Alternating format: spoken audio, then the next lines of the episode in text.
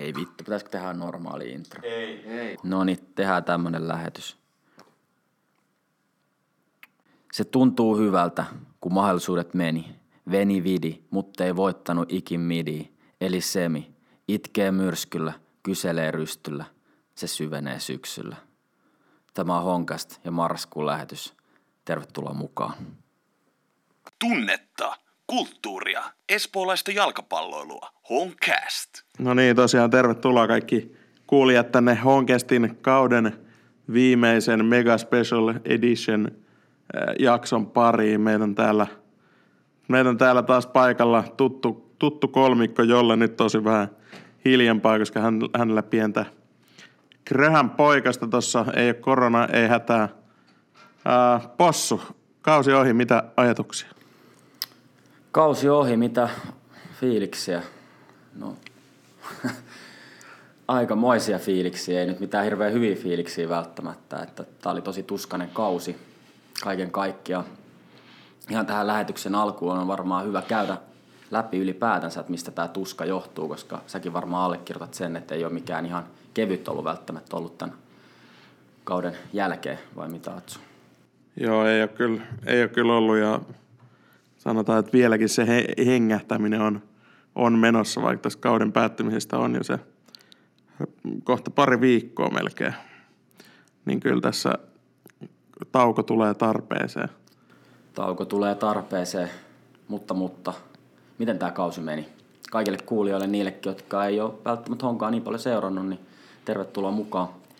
Tosiaan, meidän kausi hongalla alkoi toiveikkaasti. Ylipäätänsä oli huikea kausi tiedossa. Hongalla on, oli hyvin honkalainen joukkue, paljon nuoria pelaajia mukana. Ja ajateltiin sille, että ehkä uusi lehti kääntyy. Ehkä tästä nyt alkaa uusi tarina taas vähän isommalla niin kuin hauiksella, vähän energisemmin. Ehkä saadaan näitä viime kausien ongelmia nyt kuitattua ja mennä eteenpäin. Sitten oli myös huuhkajat. Maajoukkue pelasi arvokisoissa. Mehän brändättiin tässä, että tähän voi olla kaikkea jalkapallokesää. No osittain se sitä kyllä oli. Että kyllä se huuhkajat oli huikea juttu ja se valo uskoo tähän suomalaiseen jalkapalloon. Mutta hongalla tämä homma ei mennyt todellakaan nappiin nämä toiveet tämmöisestä positiivisesta kaudesta, niin ne oikeastaan heitettiin romukoppaan jo ihan tuossa kauden alussa. Eli silloin otettiin paljon tappioita ja kärki karkas, melkein jopa mitallisia karkas. Oli ongelmia, keskikentällä tuli loukkaantumisia, katsottiin, että keskikentän peli eikä hyökkääminenkään oikein lähtenyt toimimaan. Ja kaiken lisäksi omassa päässä kolisi. Johtaen sitten siihen, että me hävittiin tiukkoja pelejä ne on kääntynyt edellisillä kausina tasureiksi tai jopa voitoiksi. Nyt ne meni häviöiksi. Että tää oli pannukakku oikeastaan. No ihan koko pannukakku kaiken kaikkiaan tuloksellisesti. Ja kausi päättyi karulla tavalla siihen, että karkas ne mitallisijat ja sitten karkas myös se kuuden parhaan joukko, eli yläloppusarja.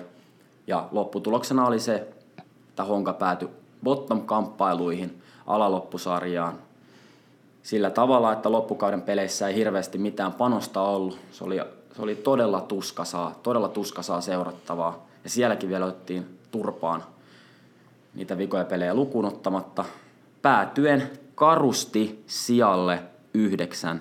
Eli Honka oli tällä kaudella yhdeksäs, kun kauden alussa saatettiin jopa toivoa nappionnistumuksella europaikkoja, eli sinne top neljään suunnilleen.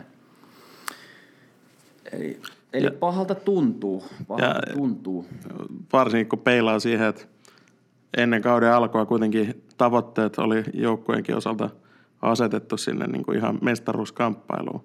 Mm. Niin varsinkin siihen peilaten, niin toi lopputulos on aivan todella kehno. Jep, että totta kai meidän kriittisimmät kuulijat varmaan nyt puistattelee päätään siellä ja miettii, että – että pojat, pojat, pojat, Honkastin pojat ja kaikki, että nyt on ollut vähän sokeaa luottoa liikaa, että ei se joukkue ollut missään vaiheessa rakennettukaan sillä tavalla, että sillä lähet, pitäisikään lähteä taistelemaan ihan noista kärkisijoista. Että siinä oli nuorempaa pelaajaa tullut sisään ja jotkut niin näki jo ennen kauden alkuun, että tässä ei välttämättä hyvin käy, että pitäisi olla vähän semmoista realismia niissä odotuksissa. Mutta kuten sanoit, joukkue sano kannattajille ja tuolla päävalmentajakin totesi, että kyllä me lähdetään samaa tavoittelemaan kuin edellisillä kausilla ja se oli tavoite. Mitä tässä sitten tapahtui, oliko tavoitteet pikkasen himpun verran sieltäkin suunnalta sitten vääriä, kuka tietää. Niin, siis kyllä ihan kun peilaa, katsoo niitä jo Suomen kapin matsien tuloksia ja miten ne siellä oikeastaan meni ne ottelut, niin siellähän jo hävittiin Interille 2-0. Just just päätiin, päästiin lohkovaiheesta eteenpäin ja sitten puolivälieristä päästiin jatkoon, kun voittiin PK35 pilkuilla. Niin kuin on, niin kuin ne, ne ongelmat oikeasti on näkynyt jo siellä, mutta no, itse myönnän ainakin, kyllä katsoin hyvin niin kuin aurinkoisin silmin koko tulevaa kautta ja oli silleen, että ei, nää, nää kyllä siellä, että ei mitään ongelmaa. Joo, ja toi on ihan terveen ihmisen merkki, että kyllä ainakin itse on sillä tavalla, että kun seurajoukkueen takana seisoo ja siihen käyttää paljon aikaa ja se on intohimon asia, niin kyllä se on ihan luonnollista, että haluaa asioita katsoa sieltä positiivisesta valosta myös. Ja varsinkin kausi alkaa ja ladata odotuksia, niin haluaa nähdä sen, haluaa nähdä sen potentiaalisena ja hyvänä, eikä halua lähteä kauteen silleen, että tämä menee nyt ihan varmasti päin perste, koska sit se muuttuu hyvin raskaaksi. Et niin kuin se niin kuin sit jossain kohti muuttui, sit, kun otteet oli mitä oli ja sitten tuli vähän sellainen fiilis jo ennen matseja, että no, tämä menee kuitenkin aivan, aivan miten sattuu. Että tästä ei niinku mitään hyvää tulos kuitenkaan, niin sittenhän sit se seuraaminen muuttui tosi raskaaksi. Jep. Jos tätä vähän nyt Tomi fiiliksiä tässä puretaan, ennen kuin me saadaan tähän studioon itse asiassa, tuossa jo vähän odottelee, jolle otti jo vastaan. Vuoren odottaa tuolla Hongan urheilutoimenjohtaja pääsee tänne tentattavaksi, niin ennen sitä pikkasen puretaan tätä omaa fiilistä ja kannattajien fiilistä ja mistä tämä pettymys johtuu ja tätä kautta pikkasen halutaan nyt saada johonkin muotoon. Niin mikä sulla Atso, sun pitäisi ihan lyhyesti sanoa, että sanoit, että sulla on pettynyt ja tuskanen olo, niin mistä se on muodostunut? Mistäkään sitä lähtisi purkamaan? Se, se koostuu monesta monesta asiasta. Monesta asiasta, mitä me ollaan täällä studiossa myös kauden aikana jo puhuttu aiemminkin. Se koostuu siitä Hongan peliesityksestä, miltä, miltä se niin toiminta on näyttänyt siellä kentällä ja miltä se ei ole näyttänyt vaikka siellä kentän laidalla, kun vaihtoja pantattiin, tiettyjä pelaajia pidetty koirankopissa kuinka pitkään. Sitten se johtuu siitä, mitä toimistolla on tapahtunut viestinnän suhteen vaikka, tai siis mitä ei ole tapahtunut. Ja se, se niin kuin koostuu monesta, monesta aika isosta osasta. Ei voi sanoa pienistä puroista kasvaa iso joki, vaan tässä kohti se on isoista joki, joista kasvaa oikeasti valtameri. Se on hyvin, hyvin niin kuin tiivistetty. Mä oon ihan samaa mieltä noista. Tässä oli monta asiaa, mitkä meni pieleen. Tietyllä tapaa Mä en tiedä, onko se vähättely, mutta se on tietynlainen dominoefekti. Kun yksi asia alkaa mennä huonosti, tässä tapauksessa on se, että hävitään alkaudesta pelejä, niin sitten se alkaa heijastua valmiiksi jo vähän kyseenalaisiin yleisömääriin, valmiiksi jo pikkasen kyllästyneisiin kannattajiin, viestinnässä. Siitä ollaan jauhettu edellisissä jaksoissa ja markkinoinnista, että miten lapsen kengissä se koko homma on, kun ei, ei ole mitään mitään mainostettavaa ja mitään viestittävää sellaista positiivista, niin sitten sielläkin yksi pala kaatuu. Ja sitten lopulta, kun ne palat on kaikki kaatunut, niin siitä tulee, ainakin mikä itselle se fiilis tulee, on semmoinen, että tämä touhu on ihan välinpitämätöntä. Että miksi tätä edes tehdään? Miksi mä edes menen tonne peleihin, ihan rehellisesti sanottuna? Jos, tää ei, niin kuin, jos ei enää välity mistään tasolta sieltä organisaatiosta, että jumalauta täältä tullaan, me halutaan taistella, meillä on ylpeys pelata tuolla urheilupuistossa, meillä on ylpeys kannattaa honkaa, meillä on ylpeys viestiä tästä seurasta ulospäin. Meillä on ylpeys pukea tämä honka logo tuohon rintaan tai joku honka kannattajan paita tai mikä tahansa. Jos, jos kaikki on niin kuin vähän välinpitämätöntä, että antaa mennä vaan ja odotetaan ehkä joskus tapahtuu jotain hyvää tulevilla kausilla tai saadaan joku stadioni tai jotain, että mutta ei tällä nyt ole niin väliä, että niin kuin Heksikin totesi, jumalauta kauden loppupuolella, että kun oli joku juttu, missä kysyttiin, että minkä takia Hongan peleissä ei ole käynyt porukkaa ja miksi nämä yleisömäärät ylipäätänsä on nyt veikkauslikas näin huonosti, niin Heksi totesi, että no tämän osalta tämä kausi on jo menetetty. Vaikka siellä on pelejä vielä, mitä pelata. Eihän nyt, eihän nyt joukkueen manageri voi tällaista mennä lipsauttelemaan tuonne mediaan, että kyllähän jotain kortteja on aina kaivettava hivas, hi, hihasta. Jokainen peli on juhlapeli, vaikka se on kuinka kauniisti sanottu. Mutta ylipäätänsä tämä välinpitämättömyys, ja jos tähän plastaa vielä perään, niin totta kai kyllähän jokaiselta kaudelta toivoo jonkinlaisia kohokohtia. Mitä? Tällä kaudella ei ollut mitään kohokohtia. Kaikki isot pelit, mitä meillä oli, mihin saatiin paljon yleisöä paikalle suhteutettuna, paljon kannattajia, niin kaikki ne päättyi ne pelit silleen, että me ei tehty edes maalia. Honka ei tehnyt edes ainon ainotta maalia, ei päästy edes juhlimaan sitä yhtä ainotta fucking maalia isolla porukalla. Niin kyllähän se tohon niinku tavallaan tiivistyy. Että miten se voisi olla mitään muuta se jalkapallon seuraaminen, sen oman seuran tukena oleminen, kuin tuskaa, jos se ei edes tehdä maaleja kotiyleisön edessä.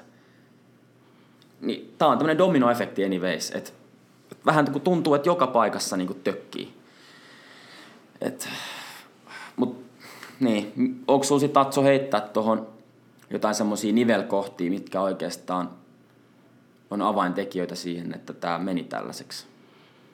Pelillisiä tai ihan mitä tahansa, ehkä pelillisiä asioita. No ehkä, ehkä pelillisistä asioista tai hetkistä yksi kauden semmoisia avainsolmukohtia oli, oli se ensimmäinen eurokotiottelu tätä Ruunaviikkiä vastaan.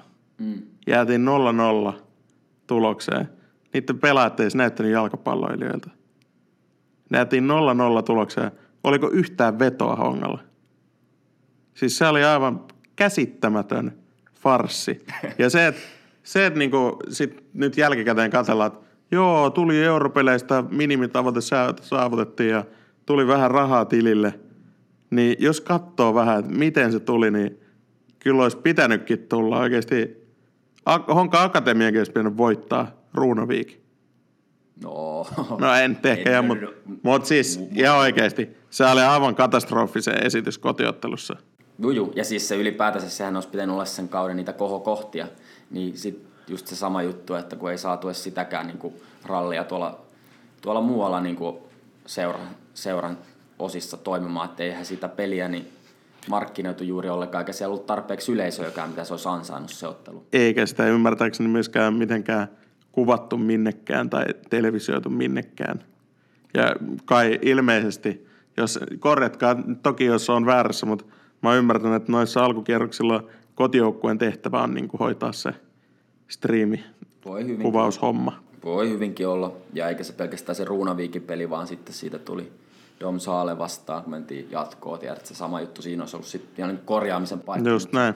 Sama juttu. Mutta varmaan siinäkin oli jo, ei ole enää mitään tällä kaudella tehtävissä. Juu, ei, ei tietenkään. Ja no sitten sekin peli päättyi siihen, mitä se nyt oli. Nolla maalia siinäkin te- tehtiin. Et Niin, kotiottelussa nollamaali. Niin, ja, ja sitten se homma kusi sitten siihen, sitä myöten siihen. Oli miten oli, mä itse haluaisin nostaa tavallaan yksinkertaisen asian tähän esille, mihin mun mielestä tämä homma on niin sakkas, sakkas tällä kaudella pahiten. No kaikki me tiedetään hyökkäyspään ongelmat. Niihin nyt on turha, niistä on edellisessä jaksossa ihan tarpeeksi länkytetty, että maaleja ei tehdä tarpeeksi, ei ole tarpeeksi hyviä kärkiä tai jotain tällaista. Ok, sekin tavallaan toteutui tällä kaudella, vaikka maaleja tehtiin, mutta se suurin syy oli siihen, että kun miettii jalkapalloa, niin toi keskikenttä on semmoinen homma, että sen pitäisi toimia, siinä pitäisi olla stabiliteetti ja siinä pitäisi olla selkeät sävelet, niin tällä kaudella ei oikeastaan ollut sitä, että Honka lähti kauden alkuun, siinä oli Pyyhtiä ja äh, Ollikainen ja Voutilainen ja Duarte Tammilehto ja Rasimus.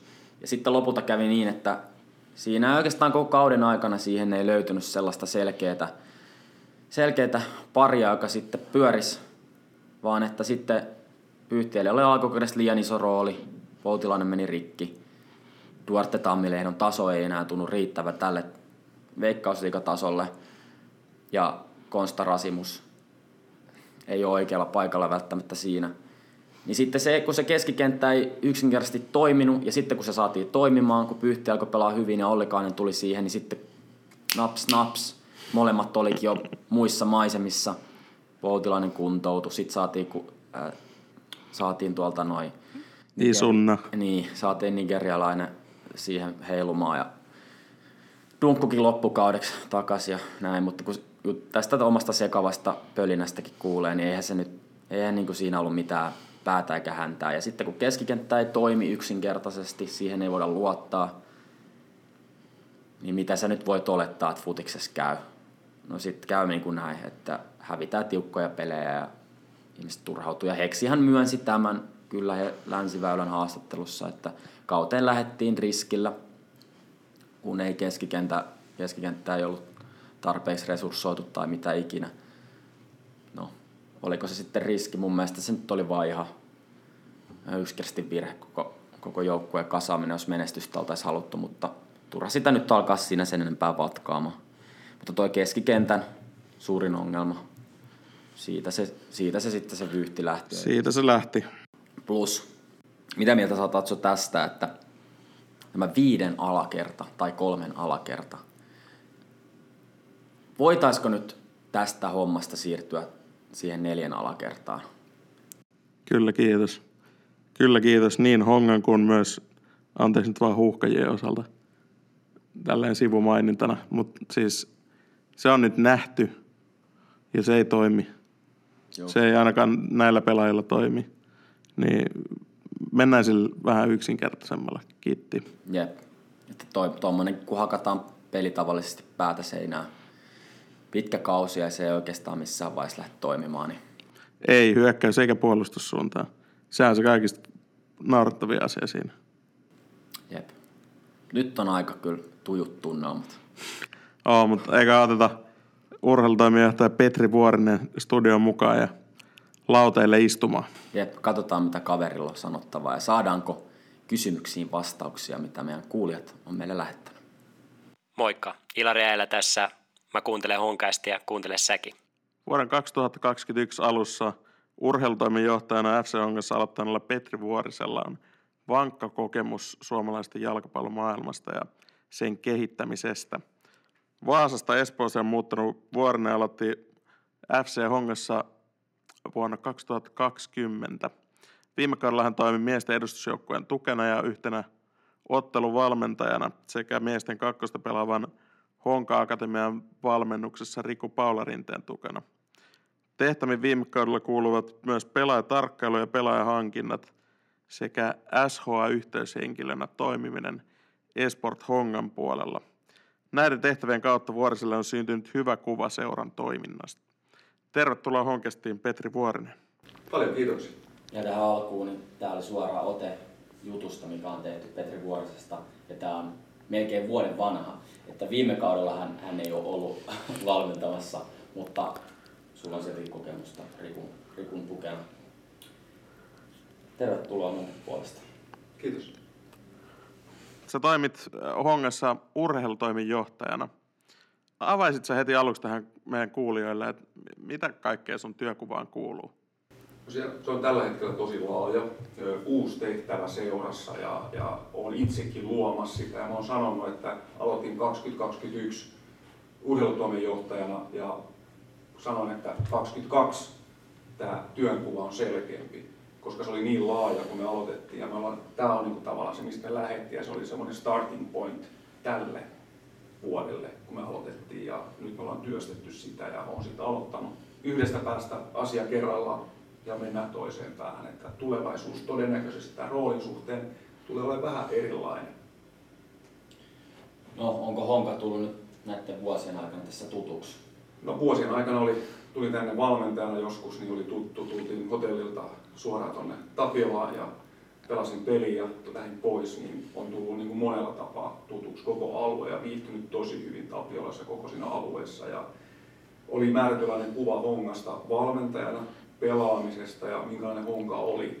Oli varmasti yhtäläisyyksiäkin monessa asiassa omaan valmentamiseen. Ja viime vuonna sitten, kun sain olla erilaisessa roolissa, missä olen ikinä ollut aikaisemmin, niin oli myös aikaa ja oli paljon Tapiola urheilupuistossa ja näin sen ympäristön ja valmennuksen ja pelaajat ja koko sen, niin sain itse asiassa aika hyvän kuvan ja olin ehkä vähän ulkopuolisenakin ja pääsin vähän ihmisten kanssa juttelemaan eri asioista, niin, niin sekin antoi mulle vähän perspektiiviä, että mikä seura tämä on ja mikä täällä on hyvää ja mikä, mitä täällä pitäisi niin kuin kehittää. Toki mä tiesin itsekin niin kuin ennenkin sitä, että minkälainen seura on, mutta sain hyvää kuvaa.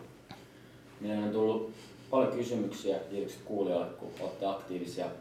Yksi konkreettinen kysymys, mikä on tullut, niin mitä sä teit viime kaudella tarkalleen ottaen? Mikä sun työkuva silloin oli? Kun sanoit, että se on ollut laaja, niin mitä se sisälsi sitten tarkalleen ottaen? Siis tämä eka vuosi. Niin.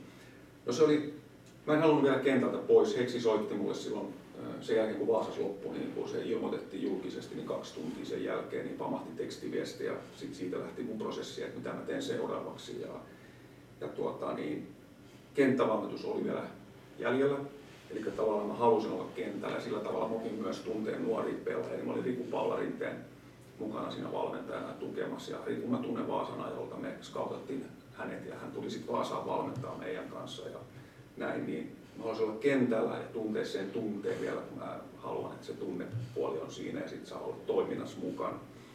Edustuksessa oli sitten Veskun kanssa ehkä ne keskustelut alun perin oli semmoisia, että olin edustuksen silmät ulkoa päin. Eli oli palavereissa mukana, kaikessa mukana ja annoin palautetta sitten valmennukselle, että miltä näyttää ihan palaveria, kuinka, kuinka ne kävi läpi harjoituksia ja miltä näytti pelaajapalaveri.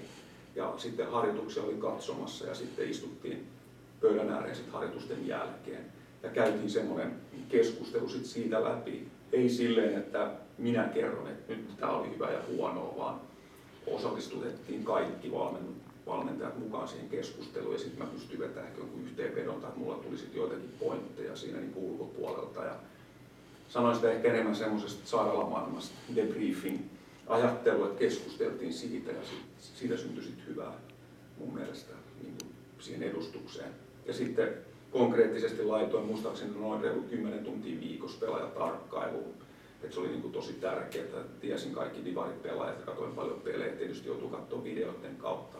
Vähemmän pystyy katsoa ja ehtii katsoa livenä.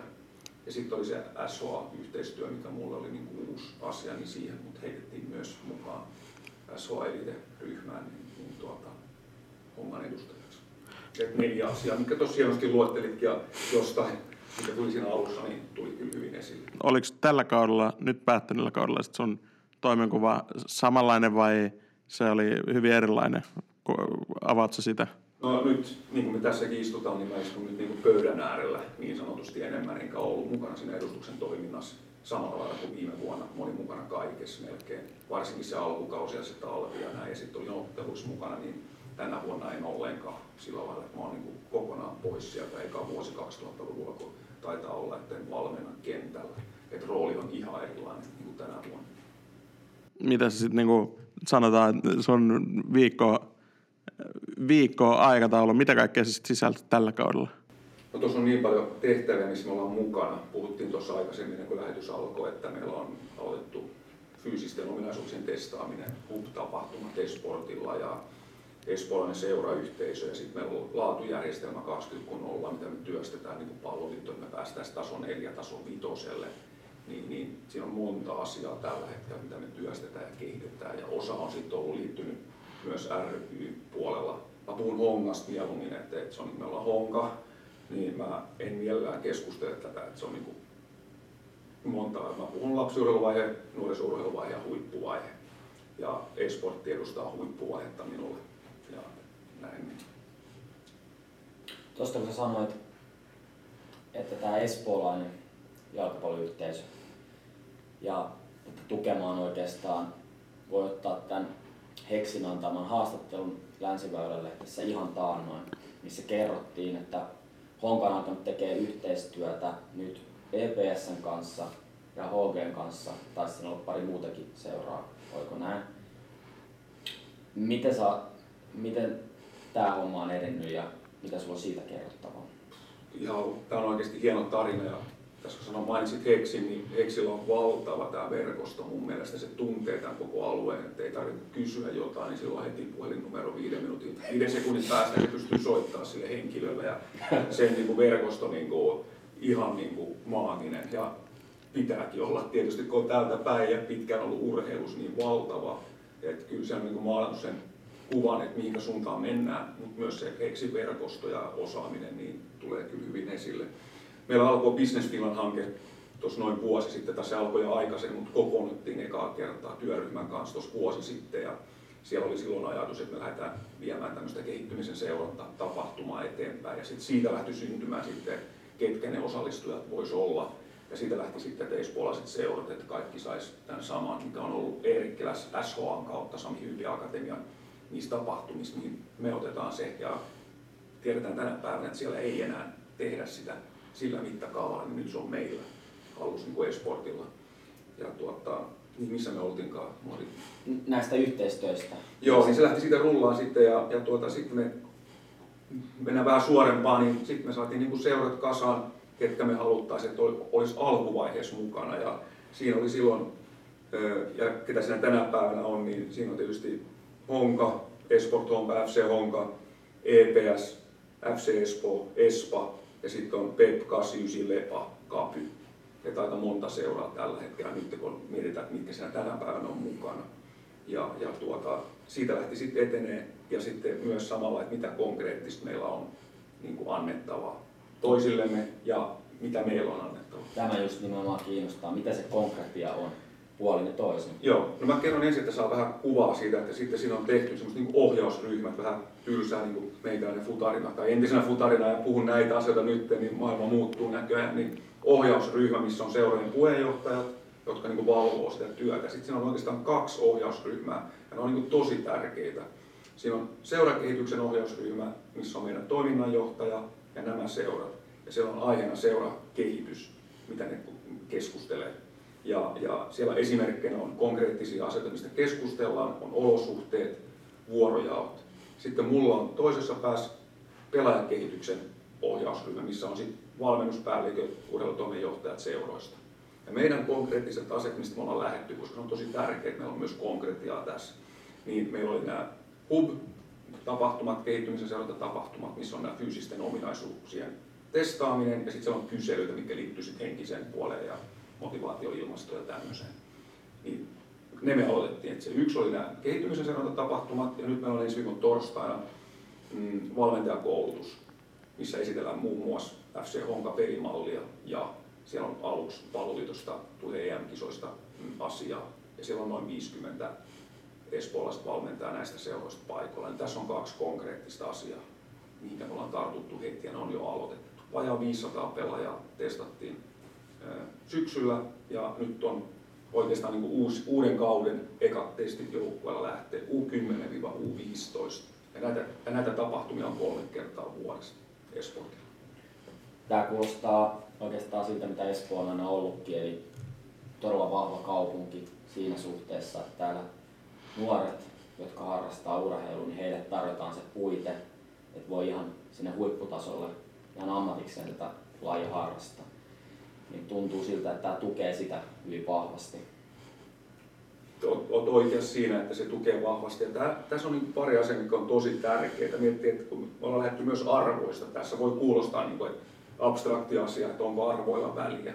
Mutta se on niin kuin se, mikä ohjaa tässä. Jos mietitään tätä seurayhteisöä, nyt kun puhutaan siitä, niin siinä on ö, yhdessä avoimesti kunnioittaa ja me yhdessä pohditaan näitä asioita olosuhteiden suhteen. Meitä on useita seuroja, niin myös kaupungin suuntaan, kun meillä on tapaamisia ja muita, niin, niin sillä on merkitystä, kun kaikki seurat on näin yhdessä ja puhaltaa yhteen hiileen. Ja nyt toi tuossa vähän aikaa sitten oli tapaaminen, missä oli puheenjohtaja, että me esiteltiin nämä arvot ja lyötiin ne lukkoon, niin siellä oli kaupungin edustajia palloliiton edustajia. Ja tämä on ollut niin kuin mennyt eteenpäin. Ja sitten tämä on kuitenkin tapahtunut ulospäin noin kuuden kuukauden aikana niin valtavasti asioita on lähtenyt ja konkreettisesti. Se ei ole päivän selvää, että sen saa noin nopeasti aina niin käynnistymään. Ja tuossa on mun mielestä ulkopuolisena osittain niin tosi paljon ja iso, iso asia. Ja tietysti meidän pitää vielä, vielä enemmän löytää se yhteinen niin kuin agenda tässä niin kuin jatkoakin ajatellen. Että varmasti tulee kuprujakin seurojen välillä jotain niin kuin asioita, mutta sitten meidän pitää taas näiden arvojen kautta lähteä uudestaan tarttua kiinni näihin asioihin.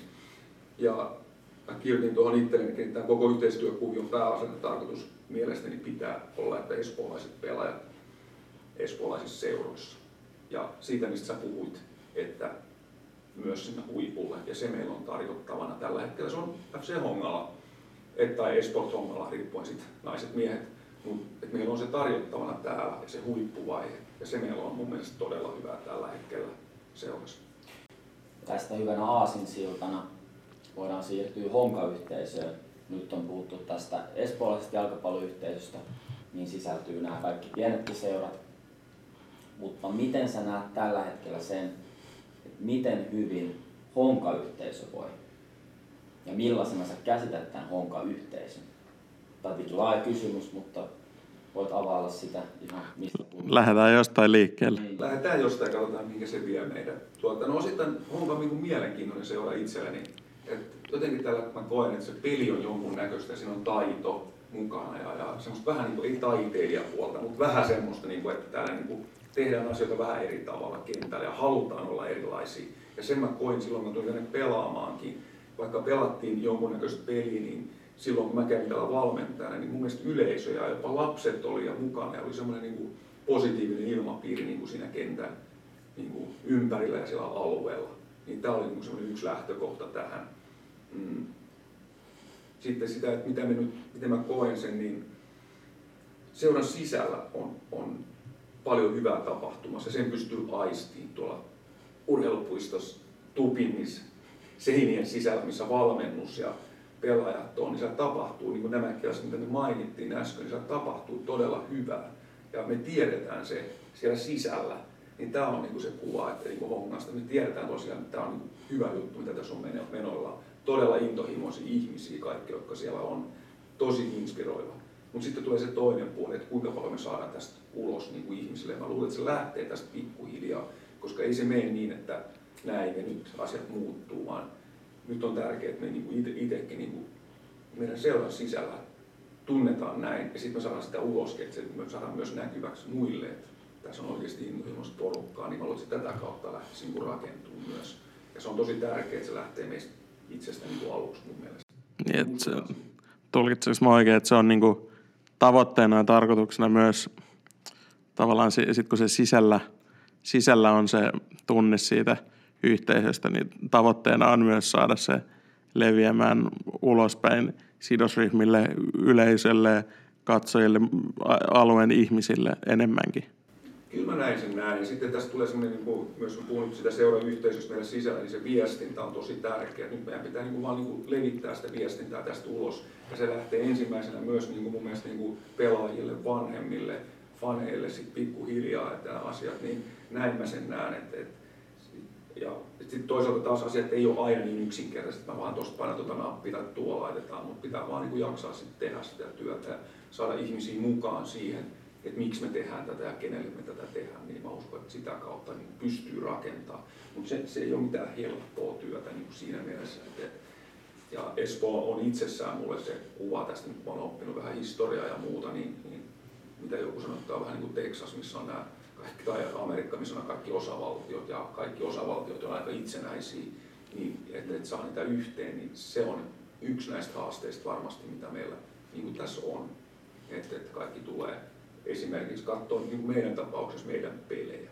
Mutta se lähtee myös siitä mun mielestä, että, me itse ensin saadaan itsemme liikkeelle niin sanotusti.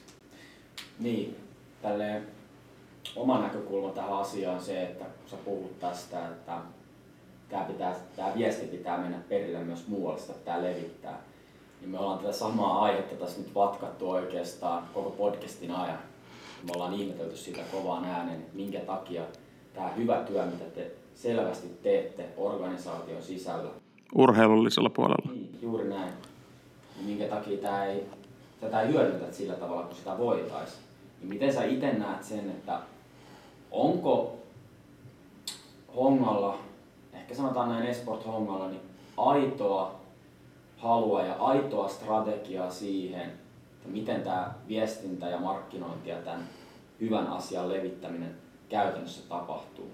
Onko sellaista olemassa? No mun mielestä ensimmäistä niitä pala kerralla pitäisi tehdä ja näihin kysymyksiin varmaan saa muutkin ihmiset tulla vastaamaan, mm. jotka on niin kuin Esport Hongan sisällä niin kuin mukana. Ja, ja, se mitä se ehkä vaatii, mä mietin myös mitä se vaatii, niin kun sä sanoit tuosta, että onko aitoa, niin ehkä mä vastaan sillä lailla, että se vaatii sitä niin kuin intohimoa myös niin kuin seuraa tai jalkapalloa kohtaan, niin sen se vaatii. Ja, ja aina jonkun niin sanottu starkeman, joka sitä lähtee viemään. Ja, ja tuota, ja, mutta ihan varmasti tällä hetkellä kaikki, jotka on seurassa töissä, niin tekee omia tehtäviä, niin kuin tuli tästä aikaisemmasta, niin ei ole siitä kiinni niin kuin seuran sisällä. Ne, jotka tekee, niin tuossa niin priorisoidaan tällä hetkellä joitakin asioita, missä mä itsekin olen mukana, mihinkä, mihinkä minä pystyn nyt vaikuttaa, niin, niin näin mä sen näin niin oman tehtävän kautta tällä hetkellä. Koska huolestuttava fakta on se, että konkretisoituu siihen, että tuossa pelattiin mestaruus, mestaruuden ratkaissut ottelu Kupsin ja HJK välillä, niin tämä yksittäinen ottelu keräsi oikeastaan enemmän katsojia yhteensä kuin kaikki Hongan pelit tällä kaudella kotona. Totaalisti, niin tämähän on tosi huolestuttava homma, koska jos jalkapalloa pelataan tyhjille katsomoille ja kannattajien fiilis on se, että tämä on vähän kyllästynyttä touhua, että tästä ei välity nyt se intohimo, mitä me tässä, mistä me puhutaan, niin se on semmoinen juttu, että se vaatii sen strategian, niin se vaatii sen, ettei voida sanoa joka vuosi, että tämä asia tullaan laittaa kuntoon. Niin, niin tapahtuuko ensi kaudelle ja tässä jotain? Voit, voitko sä sanoa urheilutoimen johtajana, että selkeästi tulee asioihin parannusta? Voitko sä sen käsi sydämellä luvata vai mitä tästä tulee tapahtua? No tota, mä en lupaa mitään. Toi on niinku sellainen kysymys niinku vähän, että laitetaan seinää vastaan nyt, nyt lupaa, että tämä muuttuu. Ja, no sitähän tässä vähän niinku tehdään. Se on, valitettavasti nyt sun kohdalla niin se ei tule onnistuun, että tuota, se mitä me tehdään niin parhaamme, ja kyllä me keskustellaan näistä asioista, se on ihan selkeä. Ja tässä, tässä haastattelussa ei varmasti tule tähän vastausta nyt, että se pitää kyllä sanoa, että, että mä itse mietin oman tehtävän kautta, mitä mä tunnen, mitä, mitä mä haluan muuttaa tällä hetkellä, niin mä keskityn niihin, koska näihin asioihin mä pystyn vaikuttaa. Niin, niin tämä on se asia ja se mua kiinnostaa eniten tällä hetkellä. Eli toisin sanoen meidän pitää rahdata tänne studioon semmoinen ihminen, jolle se alue kuuluu vastuulle sitten me saadaan varmaan parempia vastauksia, joka on ihan ymmärrettävää. Kyllä.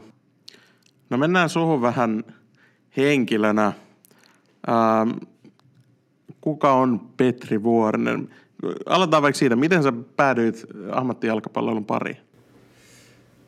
Se tarina on varmaan pitempi kuin se, että kuinka mä päädyin siihen, mutta tuota, pelasin jalkapalloa itse tietysti aikoinaan ja, ja mulla oli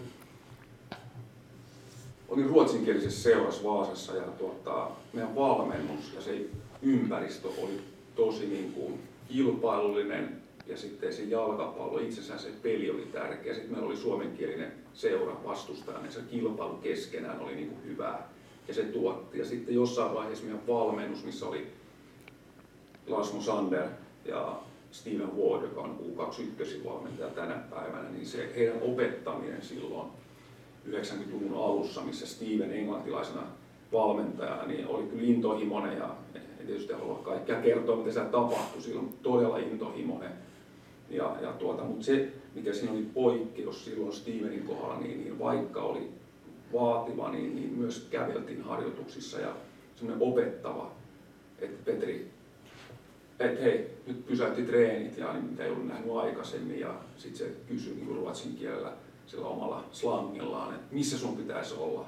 Sitten mä sanoin, että viisi metriä tonne päin. No mene. Ja sitten play. Ja sitten sieltä lähti se kiinnostus lajiin. Sitten se välittäminen, jos mietitään niin kuin vähän tätä taustaa. Sitten Lasmo Sander oli myös opettaja ammatilta ja ollut palloliitostöissä kouluttajana, nuorten maajoukkueen valmentajana, niin, niin se, miten sitä vietiin eteenpäin silloin, niin siellä meistä kaikki, kaikki kiinnostui putiksesta vielä enemmän ja syvällisemmin. Ja sieltä tuli itse asiassa paljon valmentajia tullut niin kuin Suomen niin kuin eri tasoille ja, ja näin, niin, niin mä luulen, että sieltä se lähti se kipinä, vaikka ei tietoisesti silloin, mutta kun miettii jälkeenpäin, niin, niin se kipinä niin siihen valmentamiseen sitten kun ura loppui. Ja silloin palasin itse asiassa, kun loppui ura Jarossa, kun muista monen kun polvileikkaus meneillään enkä pysty enää jatkaa ja yritin, niin Steven soitti mulle, että tuuks valmentaa mun kanssa. Tavallaan sitten entinen pelaaja ja val, valmentaja niin taas löysi toisensa ja siitä se taas sitten lähti. Sitten kun miettii, että osa täällä varmasti tietää minut vaan ainoastaan Vaasan palloseurasta ja, ja siinä on paljon ennen ja näin, niin me oli Vaasa IFKssa oli tota, projekti Tomi Kärkkäisen kanssa, olin kakkosvalmentaja ja kolme vuoden projekti tehtiin, että pitäisi nousta kakkosesta ykköseen ja onnistuttiin siinä tosi suunnitelmallinen ja pidin itse asiassa vuoden tauon sitten siinä sen neljännen vuoden jälkeen. Noustiin ykköseen ja se päättyi tosi hienosti ja onnellisesti niin kuin ajattelin, että me suunnitellaan ja sitten kaikki tapahtuikin, niin eihän se aina meni niin, mutta me onnistuttiin siinä tosi hyvin ja vuoden tauko ja sitten Tomista tuli VPSn päävalmentaja, sitten se soitti mulle, että vetelläks mukaan ja tavallaan sillä matkalla mä oon vielä. Et kiitos vaan Tomille, kun, soitti ja, ja mun, mun niin kuin valmentajuus alkoi siellä. Ja sittenhän siinä kävi tarinassa sitten eri tavalla, että Tomi lähti ja meikäläinen ottaa liigajoukkueen UEFA B-papereilla ja en ole ikinä valmentanut yksin mitään joukkuetta ja saa liigajoukkueen ja olla viimeisenä ja katastrofi seurassa ja menee nätisti ja se tapahtui sitten itse asiassa kolme kertaa sitten Vepsun aikana, että, että on nähnyt erilaista niin myös tässä uran aikana, että, että jotkut ehkä tietää vain nämä viimeisimmät vuodet, mutta siinä tapahtui valtavasti asioita ennen niin kuin sitä, mikä tietysti kasvatti myös mua valmentajana. Onks, mikä olisi semmoinen kohokohta valmennusuralla tähän mennessä? Ja sitten jatkokysymys, kiinnostaako valmentaminen vielä sillä, että sä joskus tulevaisuudessa valmentaisit ihan täyspäiväisesti? Niin semmoisia niin iloisia hetkiä löytyy elämästä ja, mm. ja ne on niin ne ottelut ja muistot joistakin peleistä jossain näin, niin totta kai niistä niin tuntee ylpeyttä ja ne on, voi olla kohokohtia, mutta miettii sitä, se, mitä vuosia, mistä me juteltiin, niin se oli ehkä se toimintakulttuurin luominen, mikä me tehtiin siellä, se muutos, mikä mielestäni vielä tänä päivänä niin kuin on niin kuin poikkeuksellista Suomessa, mitä me tehtiin silloin, innovatiivisia asioita vai mitä ne ikinä olikaan, niin, niin siitä mä koen niin kuin ylpeyttä, että me oltiin riittävän rohkeita ja tehtiin asioita. Ja niin kuin mä sanoin aikaisemmin, niin puhutaan nyt pelistä ja taas mä innostun, kun puhutaan valmentamisesta, mutta kun mä tein sen matkan, omasta, omasta mielestä mä olen aika utelias ja, ja tuota, mä oon kokeillut kaikki eri formaatiot ja eri pelitavat, että oltiin low block ja vastahyökkäyksiä ja aluepuolustamista silloin uran alkuaikoina. Ja sitten jossain vaiheessa siinä 2015 tuli ajatus jostain muusta. Ja se mun valmennuksellinen niin kuin, matka, niin mä mä oon tehnyt nämä asiat, mä oon kokeillut ja mä haluan kokea ne asiat, niin se on tuonut mulle niin kuin, oppia mun mielestä ja semmoista kehitystä, että, että mä oon nähnyt nämä kaikki, että mikä näissä toimii, mikä ei toimi. Ja sen mä itse koen tärkeäksi, että mä oon saanut tehdä ne. Että mun ei tarvitse puhua, että tuo voisi olla noin tai näin, vaan mä, mä, oon, mä oon kokeillut ne ihan käytännössä nämä asiat. Ja se on niin yksi iso asia, mitä mä niiltä vuosilta opin. Ja sitten toinen on se, että kaikki on mahdollista. Että ei kannata laittaa niin liikaa rajoja. Totta kai mä voin olla naivi jonkun mielestä ja sitten saa lähteä niin kuin, sit lopuksi siellä, mutta kaikki on mahdollista, kun uskaltaa ja on hyvä suunnitelma ja oikeasti miettii niitä asioita. Ja siellä tuli erityisesti se, että on pieni seura, mitkä keinot meillä on olla yhtä hyviä kuin eurooppalaiset huippuseurat, mitkä ne meidän keinot on niin kuin, saavuttaa tai tuottaa samanlaista tulosta tai jopa parempaa. Ja sinne kävi itse asiassa niin, että mä tiedän, että on seuroja, jotka otti sieltä sit niinku tapoja tehdä sitä itse työtä tai jotain muuta, niin että kyllä sieltä jäi aika paljon.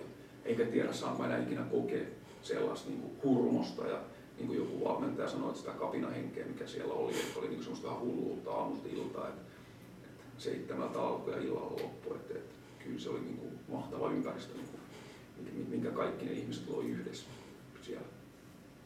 Onko sellaisia syntynyt jotain hienoja tarinoita jonkun yksittäisten pelaajien kanssa tai jotain henkilösuhteita, lämpimiä muistoja niistä tai valtavasti. Mä, olen ehkä aika, mä luulen, että mä olen aika läheinen pelaajan kanssa, pelaajien kanssa ja keskustelen ja, ja tosi paljon, niin mulla on aika itse asiassa aika monen pelaajan kanssa vieläkin, että voidaan soitella ja, ja näin ulkomailla, me nähdään, näin viime viikonloppuna, kun stadissa tuolla ja, ja tuota, moikkailtiin ja juteltiin ja on myös semmoisia, jotka on ollut vain lyhyenkin pätkän seurassa, että tosi lämpimiä suhteita monen pelaajan. Mä pystyn edes erittelemään niitä, Niin. mutta mut, niin isossa kuvassa todella paljon pelaajia, joiden kanssa ja, ja tietysti se on ehkä yksi hienoimmista asioista, että, että se pystyy olla näin, jos miettii niin kuin, niin kuin pelaajien suhteen ja tarinoitakin valtavasti.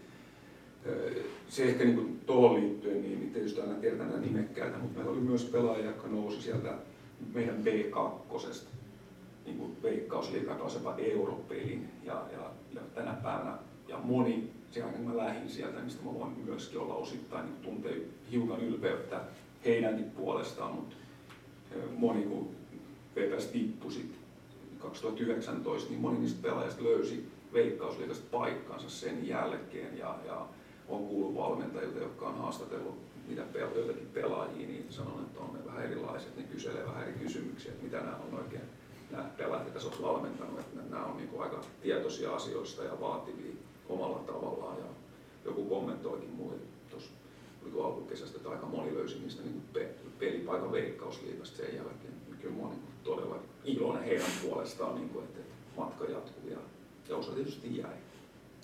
Selkeästi sä puhut valmentamisesta, valmentamisesta siihen sävyyn, että se on sulle varmasti edelleen intohimo.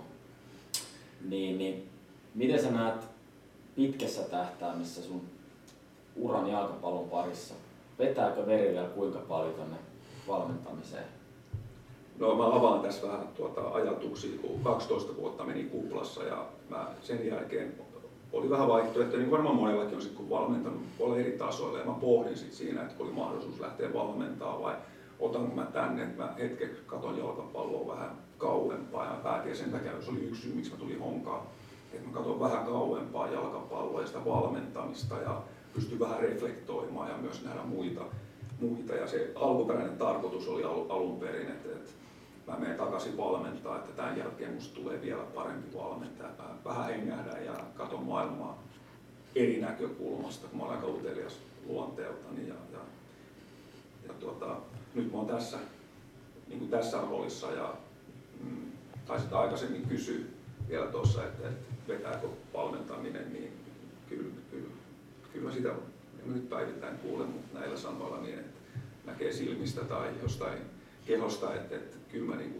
sitä niinku rakastan ja se on se, mitä mä tunnen, että mitä mä oon tehnyt pitkään. Ja sitten mä tunnen, että mä oon myös tun- tuntenut siinä paljon onnistumisia niinku valmentamisessa. Se on siellä, missä mä oon kotona, pukukopissa ja kentällä. Ja kyllä se vetää sinne, mutta mä uskon, että se voi myös olla, että vuodet tässä menee niin kauemmaksi koko ajan. Kyllä Hetsi sanoi mulle, että mä oltiin jossain reissulla mä näin futiskentällä vähän innostuin, mä näin nurmikko, niin sanoin, tuu pois sieltä, älä mene lähemmäksi. Pysy tällä puolella. Mutta tuota, kyllä tämä oli niin tämmöinen oma kehitys, mikä on käynyt mielessä, että minkä takia mä tulin honkaan ja, ja että musta tulisi parempi valmentaja jatkossa. Ihan suora kysymys. Onko Hongalla sellaista visiota tai mahdollisuutta, että tulevaisuudessa sut voitaisiin nähdä myös jossain roolissa Hongan edustuksen valmennuksessa? Öö, vaikea kysymys niin kuin tällä hetkellä. Mä en välttämättä aina suunnittele, niin kuin tässäkin, että munhan piti mennä takaisin valmentajalle vaikka ensi vuodeksi. Ja matka nyt jatkuu näin, niin kuin se tekee, niin mä haluan ehkä nähdä tämän, että mitä tämän ensi vuoden aikana tapahtuu seurassa ja muuta. Niin tämä ensi, vuosi, ensi vuosi on mulle itsellekin tärkeä tämän, tämän suhteen. En ajatella, että mä tuun honkaan valmentaa. Se ei käynyt niin kuin mielessä ja, ja silloin, mutta toisaalta taas sitten sitä, että ikinä tiedä mitä tapahtuu, että ikinä ei saa sanoa ei. Mm. Mutta mut kyllä se valmentaminen kiinnostaa vieläkin. Et, et, mut hyvä näin tällä hetkellä, että on nyt vielä aika lähellä kenttää. Kyllä nyt sen ikkunan, ikkunasta näen urheilupuiston ja käyn kentällä välillä. Palataan te Honkaan vähän. Honka on palloliiton laatujärjestelmä tasolla 5 noussut. Ja ymmärtääkseni sä nyt tämän, tämän parissa myös työskentelet aika paljon. Ja siinä on sitten tämmöinen pelaajakehitysohjelma luotu, niin miten se ohjaa nyt, nyt tällä hetkellä Hongan toimintaa ja tulevaisuudessa? Joo, se tavoite on varmaan mm, muutamalla sananen tuloksellinen pelaajakehitys on niin kuin se otsikko siinä, jos jollain tasolla voi sanoa. Sehän ei vielä tarkoita yhtään mitään, mutta siihen on luotu tavoitteet ja yksi on toinen, yksi ääripää on pelaajamyynti ja siinä on tavoitteet luotu. Ja sitten on omat kasvattit menestyvässä edustusjoukkueessa. Eli nämä kaksi tavoitetta ohjaa mua päivittäin. Mä voin näitä katsoa ja päätöksiä, mitä tehdään, niin, niin aina tähän linkittynä. Ja sitten kun katsoo, minkälainen kausi nyt on ollut, niin osa tästä on varmasti onnistunut riippumatta siitä, että, että onko se just tämä työ, mitä me nyt ollaan tehty tänä vuonna, että ollaan tässä monta vuotta hyvää tehty työtä niin kuin junioreissa ja tulee omia kasvatteja ja muuta, niin, niin se on semmoinen asia, mikä ohjaa. Ja sitten, että jotta näitä pystyy saavuttaa, niin sitten on toisessa päässä on kehitystoimenpiteitä, mitä palloliitto sitten seuraa. Ja keskustellaan yhdessä, että onko nämä oikeita kehitystoimenpiteitä, mitä me ollaan tehty. Jos mä avaan muutaman asian sieltä. Miten sun rooli sitten linkittyy siihen, kun mietitään edustusjoukkueen menestystä? Onko sulla siinä miten iso rooli, miten sun sananvalta siinä, kuka on vastuussa siitä, että edustusjoukkue menestyy ylipäätänsä? No varmasti siinä on, meitä on kolme henkilöä mun mielestä, jotka on niin kuin ollut niin kuin avainasemassa, jos puhutaan niin kuin siitä puolesta, niin, niin siinä on Heksi Arteva, GM, Vesa Vasara, päävalmentaja ja minä. Ja me keskustellaan niin kuin näistä asioista aika pitkälle. Ja sitten vastaus ehkä siihen, että mikä on minun vastuu, niin, niin tuota, tällä hetkellä se liittyy varmasti pelaajahankintoihin ja niihin. Meitä on ollut kolme ihmistä, jotka keskustelevat näitä vaihtoehtoja, jotta me löydetään esimerkiksi siinä, siinä on niin kuin ollut yksi asia, mikä, minkä mä koen niin kuin tällä kaudella ja muutenkin, että mikä on niin kuin yksi osa sitä mun vastuuta. Ja sekin voi olla yksi menestystekijä tulevaisuudessa, koska meillä on aika paljon hyvin nuoria pelaajia mm, seurassa, niin, niin silloin tämä asia on ehkä semmoinen kans, mikä niin kuin voi tuottaa paljonkin lisäarvoa onnistumisillaan. Tällä kaudellahan Honga omia junnuja tosi paljon nyt, nyt löi läpi edustusjoukkueessa.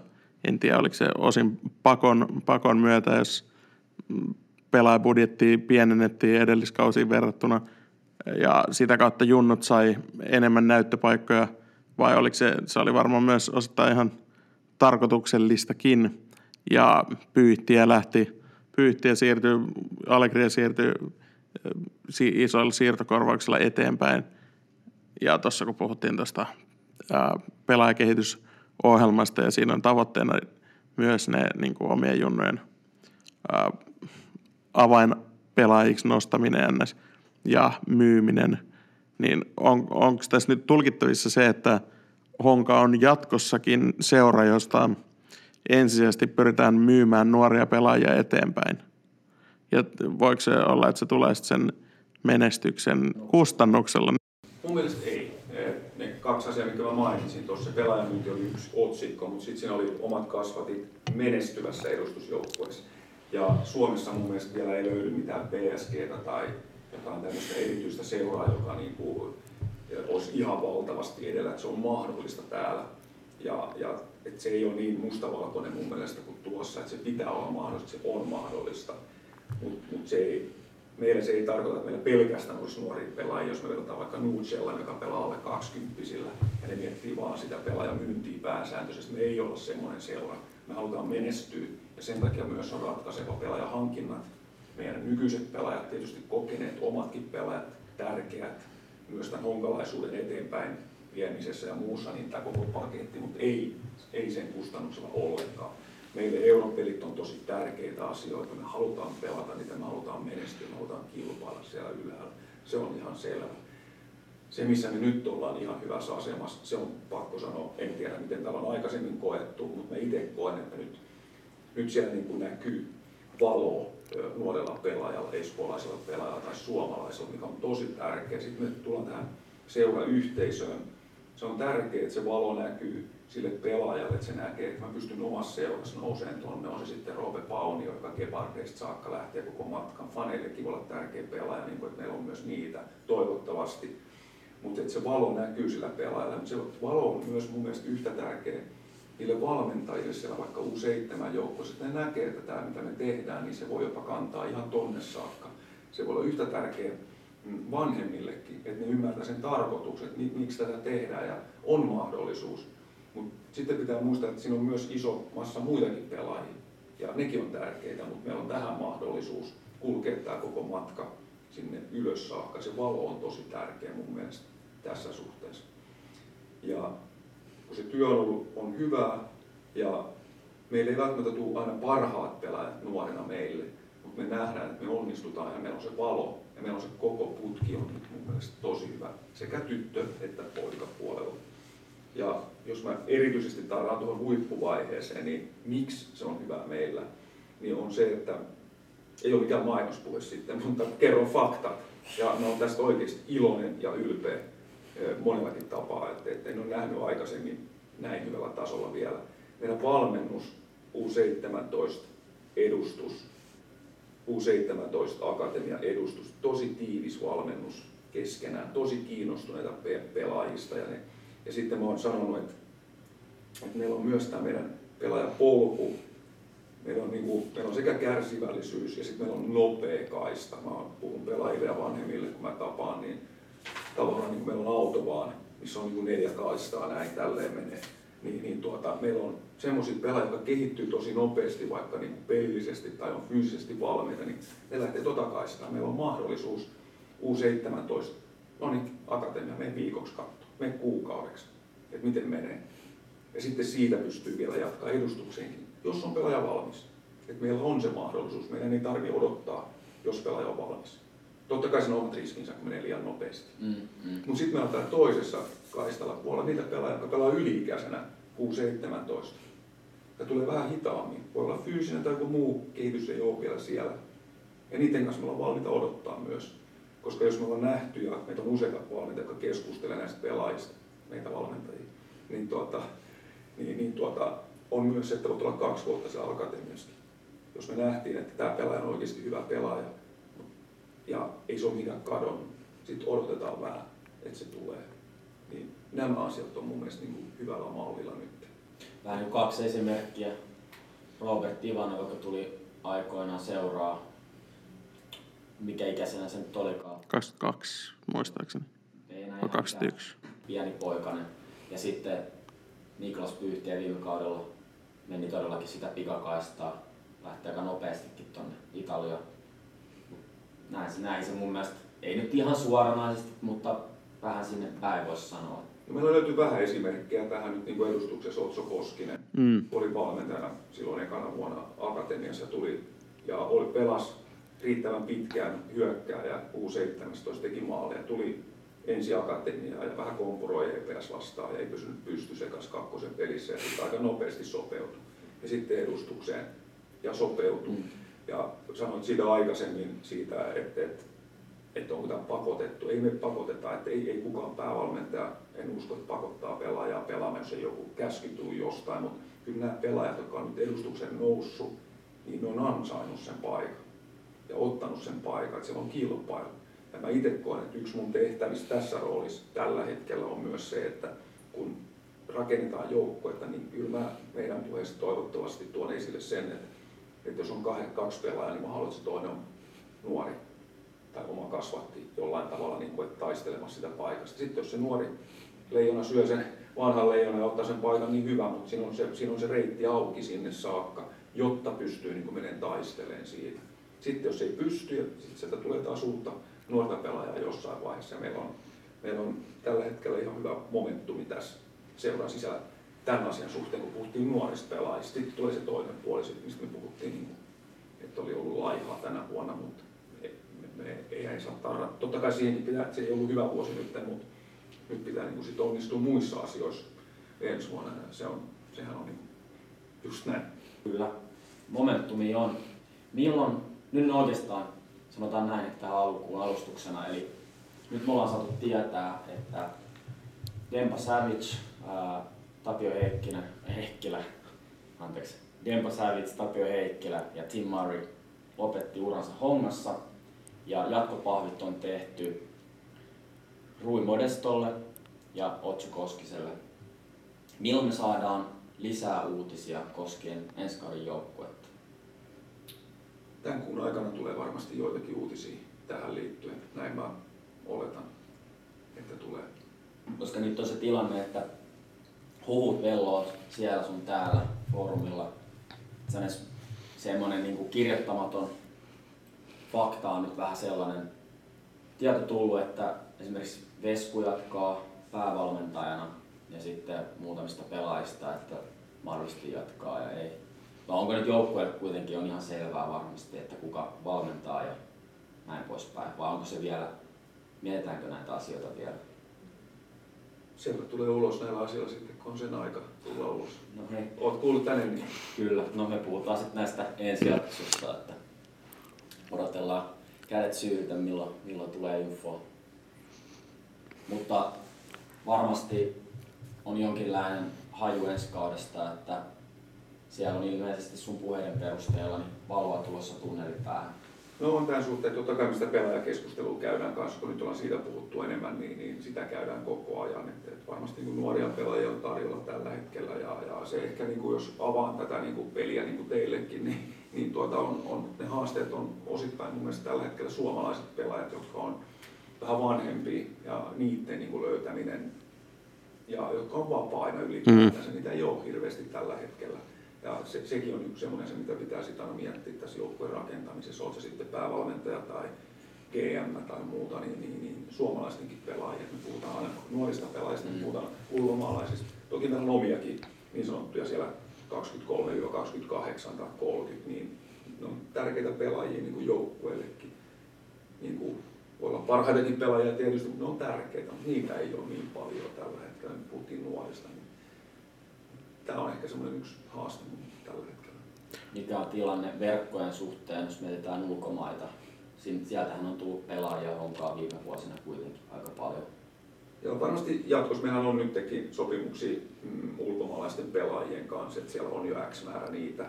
Ja varmasti jatkoskin tulee just tästä syystä ehkä osittainkin, että, että jos, jos saataisiin riittävän hyviä suomalaisia pelaajia, jotka on niin tasoltaan tosi hyviä, niin, niin varmasti suomalainen pelaaja. Totta kai meillä on niin kuin prioriteetti ykkönen, mutta se on vaan haaste ollut välillä löytää just se pelaaja, ketä me haluttaisiin niin jollekin pelipaikalle. Niin haavit on ulkona, mutta sitten pitää muistaa nämä siirtoikkunat, mitä niiden ympärillä tapahtuu. Toinen asia, mitä mä itse olen tuossa vähän pohtinut, kun viralliset Suomen Cupin pelit siirtyy myöhempään ja jos tulee liikakappi nyt tilalle ja muuta, niin miten se vaikuttaa tähän niin joukkueen rakentamiseen tulevaisuudessa Suomessa. Et mielenkiinnolla odotan myös, että miten muut seurat siihen suhtautuu jatkossa, että onko siinä jonkinlaisia vaikutuksia vai ei siihen liittyen. Sä kun toimit pelaajahankinnan parissa hyvin, hyvin suurella, suuressa roolissa hongassa, niin varmasti mietit myös hyvin paljon sitä, sitä kautta niin kuin hongan pelitapaa ja si- sitä, miten, miten hongassa halutaan pelata jalkapalloa. Niin mikä on urheilutoimien johtajan näkemys, millaista jalkapalloa hongassa halutaan pelata esimerkiksi ensi kaudella? Tuota, tästä varmaan tulee keskustelu meidän seuran sisällä, mutta tuota, jos mä avaan jonkun asian tästä niin kuin teille, niin on, liittyy niin kuin, mihinkä peli on ollut menossa, niin siinä varmasti Honka haluaa olla mukana säilyttäen oma identiteetti, niin varmasti liittyy niin kuin fyysisen kapasiteettiin, pelaajan kokoa, että et meillä myös olisi siihenkin fyysisiä pelaajia, jotka pystyy niin kuin molemmissa bokseissa tuo, antaa meille niin kuin joukkueelle niin kuin kilpailuetu, on se sitten puolustettaisiin hyökätes erikoistilanteissa ja johtajuutta, mutta siihen tarvitaan välillä myös koko niin kuin tätäkin ja, ja meillä on ollut aina, tai aina nyt on ollut vähän pienempi joukkue, niin tämä on niin kuin yksi asia, mitä pohditaan. Ja sitten se on just se niin kuin juoksuvoima määrätyillä pelipaikoilla, että että tarvitaan aina, koska halutaan myös prässätä ylhäältä ja, ja päästä linjan taakse ja muuta, niin siihen tarvitaan. Toki laidoilla meillä on suht nopeita pelaajia mun mielestä tällä hetkellä, jotka pystyy tekemään sitä, mutta me tarvitaan ehkä sitä fyysistä kapasiteettia ja erilaisuutta, mitä meillä nyt on, niin kuin, ja tuomaan sillä tavalla lisäarvoa meidän joukkueeseen mun mielestä. Miten tämä klassinen, mitä tässä on pari kautta nyt ääneen pohdittu, alakerran määrä, onko se 3, 5 vai 4 tulevalla kaudella? Mihin suuntaan honkaa sen suhteen menossa? Katsotaan. Mä oon itse ollut jos mä saan avata mun oma henkilökohtaisen, mä oon sanonutkin tämän, niin silloin on näistä keskusteltu niin kuin yleisesti, koska me itse oltiin silloin aikoinaan, aloitettiin, tai ei aloitettu, mutta oltiin ehkä yksi ensimmäisiä, joka aloitti muutama vuosi sitten uudestaan tämän kolmen alakerran kanssa pelaamisen. Nyt kun kaikki pelaa kolmella alakerralla, niin, niin mä oletan, että se kilpailu tulee jostain muualta. Mm, tekee, että siinä löytyy keinoja niin kuin, niin kuin hajottaa se kolmen tai viiden alakerta pelaamalla toisella tavalla.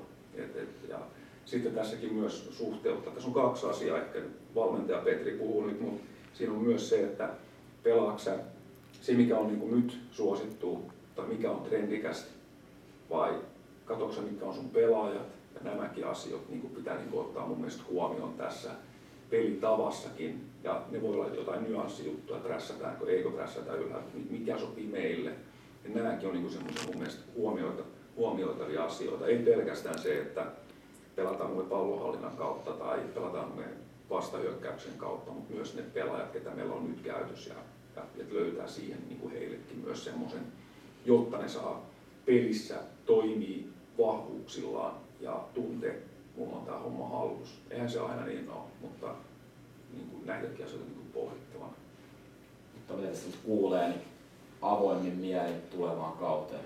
Ehdottomasti ja, ja siellä niin kuin on tänäkin vuonna ollut keskusteluasioista, niin kuin näitäkin asioista, niin kuin, kyllä mä sanoisin, että avoin mieli on ollut keskustelu kaikista näistä asioista, mitä täälläkin nyt teette. Että jos te keskustelette, en tiedä, niin, niin kyllä, kyllä honkalainen valmentajakin keskustelee aika paljon kaikista asioista, että, että, että mihinkä suuntaan haluaa viedä sitä. Ja onhan siellä ollut aikomuksia päästä ylhäältä ja, ja niin kuin tuoda muutakin kuin mitä se on aikaisemmin ollut. Niin katsotaan mitä ensi vuosi tuo tullessaan, mutta mä sanoisin myös, että pelaaja, pelaaja tuottaa valinnat vaikuttaa ja rekrytoinnit ja muut, että ne olisi myös niin kuin istuisi siihen, mitä kohti halutaan vaikka mennä tai, tai jos se on vaikka nykyinenkin tapa, niin tämä on niin tosi tärkeä, mutta se ei ole niin yksinkertainen, että sitten kun etsitään pelaajaa ja halutaan joku pelaaja, niin siinä aina saattaa olla joku kompromissi. Eli mitä enemmän kompromisseja pelaajan kanssa tekee pelaaja valinnassa, niin se toteutus välttämättä sitten ei onnistu. Niin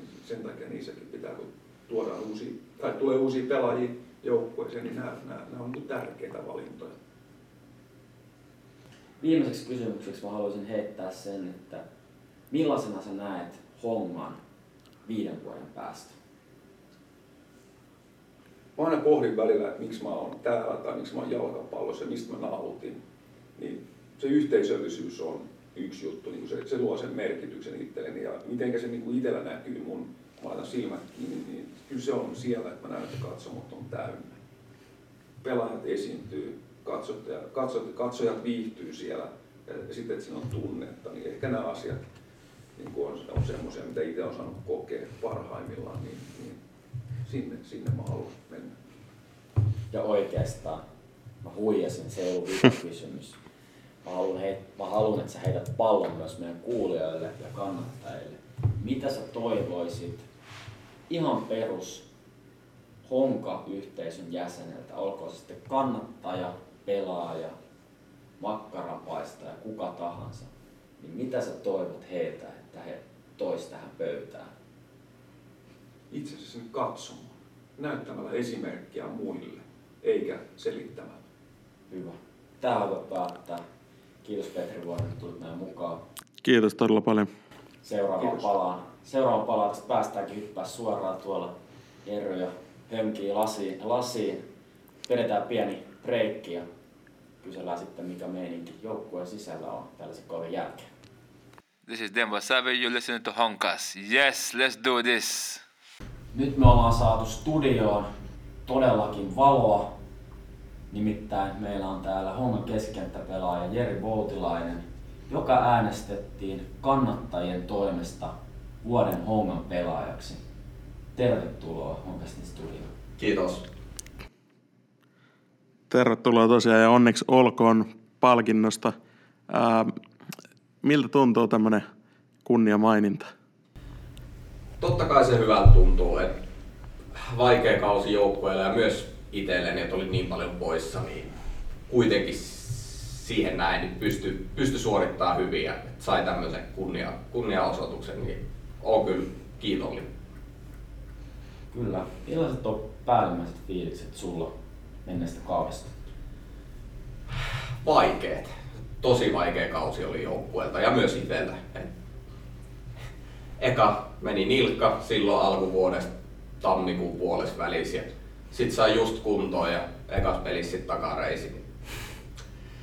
Vähän jäi kyllä harmittaa se ja sitten tota, joukkue, joukkuepelitkään ei mennyt niin hyvin, niin oli se kyllä vaikeaa olla poissa, poissa kentältä. Ei pystynyt millään tavalla oikeastaan auttaa joukkuetta, niin oli kyllä tosi vaikea kausi. Onko se nyt kuitenkin ehjä? Joo, kyllä, nyt mä oon ihan, ihan täysin terve. Se on loistava kuulla. Mikä sitten tunnelma joukkueen sisällä oli, kun kausi loppui? Kyllä siinä oli helpottunut tunne. Siitäkin, että periaatteessa kyllä me oltiin ihan varmoja, että me tota, säilytetään sarja, vaikka et ei siinä ole mitään. Mutta kuitenkin lopulta sitten, kun mä muistan ketä vastaan AC Oulu pelasi se peli, missä se periaatteessa niinku ratkesi, niin kyllä se niinku helpotti meidän tekemistä myös ja oloa. Koska se oli jossain takaraivossa kuitenkin ollut aina semmoinen pieni peikko siitä, että mitä jos, mitä jos. Niin, koska se oli niin tuskainen kausi, että helposti, no ei nyt kovin helposti, mutta kyllä siinä varmaan joku painajainen jo jollekin voinut tulla, että tässä tämä Et mitä, jo, mitä jos? niin alku, alkulähetyksestä mainittu dominoefekti päätyisi siihen, että oltaisiin ollut Ropsia vastaan putoamiskamppailussa. Se olisi ollut aika kamala, kamala juttu, mutta mut kyllä se sitten näkyykin mun mielestä myös ihan parissa viimeisessä pelissä, kun ei ollut enää pelkoa putoamista. Sitten se peli oli hyvin vapautunut tai se oli ihan eri honka, mitä se oli siinä. Joo, kyllä. Mä oon ihan samaa mieltä, että meillä oli joku tosi, tosi paha henkinen lukko siinä joukkueessa. Se oli tosi omituista, että treeneissä taso oli tosi hyvä ja väli tuntui itsekin silleen, että ei oikein tiedä, pysy mukana kunnolla. Et jotenkin mentiin tosi kovaa ja tehtiin tosi hyvällä tasolla, mutta sitten mentiin peliin, niin se olikin, kaikki oli hävinnyt siitä. No ei nyt kaikki, mutta kuitenkin, että jotenkin suorittamisen taso oli paljon niin kuin, huonompaa ja pelättiin jotenkin tosi paljon, että se meni jotenkin niin kuin, henkisesti tosi vaikeaksi. Mm, ja varmaan, varmaan se on, kun tavoitteet on livennyt käsistä ja kuraa tulee niskaa kannattajilta ja kritiikki on, kritiikki on valtava, niin ei se ole helppo palkka varmaan kenellekään joukkueelle. Joo, ei kyllä, että tota, ei ole helppo. Oo, mutta sä ainakin näytit kentällä taistelu, taistelumieltä ja näin. Mistä sä, mistä sä luulet, että se johtuu, että sut valittiin vuoden pelaajaksi? En kyllä osaa sanoa. Tosi, tosi paha. Kehun vähän itse. No, ei, ei pysty kyllä oikeastaan yhtään, että tota, en, en osaa sanoa.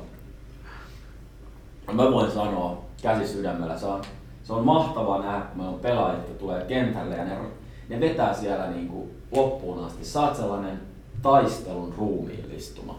Just sellaista pelaajatyyppiä ja asennetta sä edustat, mitä ainakin minä ja varmasti myös Atsu ja varmasti Jolle, joka on tuolla, tuolla lasin takana kattelemassa, niin haluaa, että pelaaja edustaa. Se on mun mielestä sussa parasta, että se, se taistelutahto ja totta kai, kyllä ne ratkaisut siellä kentällä, niin ne on Todella hyvin. todella hyviä ja laadukkaita. Se keskikenttä, tuntuu kun sä oot siellä kentällä, niin tuntuu, että se keskikenttä on niin kuin turvattu ja se toimii. Niin kuin, niin kuin, eh, kaikista pelaajista ei aina, aina huou semmoinen oikeasti loppuun asti yrittäminen ja semmoinen, niin kuin väkisin kaikkensa antaminen, mutta sust, susta sitä riittää kyllä ihan reilusti.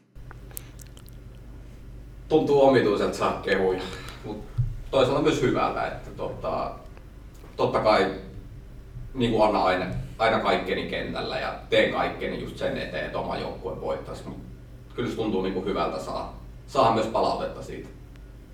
Ja se on aina hyvä juttu, jos myös vähän räiskyy, niin kuin, en, tiedä, yli. Sen ei sinänsä ehkä hyvä asia, että räiskyy yli, mutta on hyvä, että on oikeasti sitä tunnetta siinä pelaamisessa ja sulla kyllä sitäkin riittää.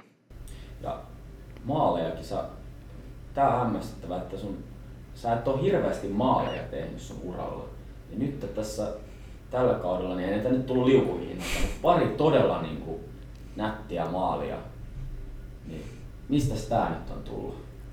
Mistä tää sivu on repästy? No musta tuntuu, että mä oon kuitenkin aina ollut ihan, ihan ok viimeistelijä ja tekee maaleja. Musta tuntuu, että mä en oo jollain tavalla ehkä uskaltanut tai päässyt tai joutunut, ajautunut sellaisille paikoille, mistä niitä maaleja voisi tehdä niin paljon.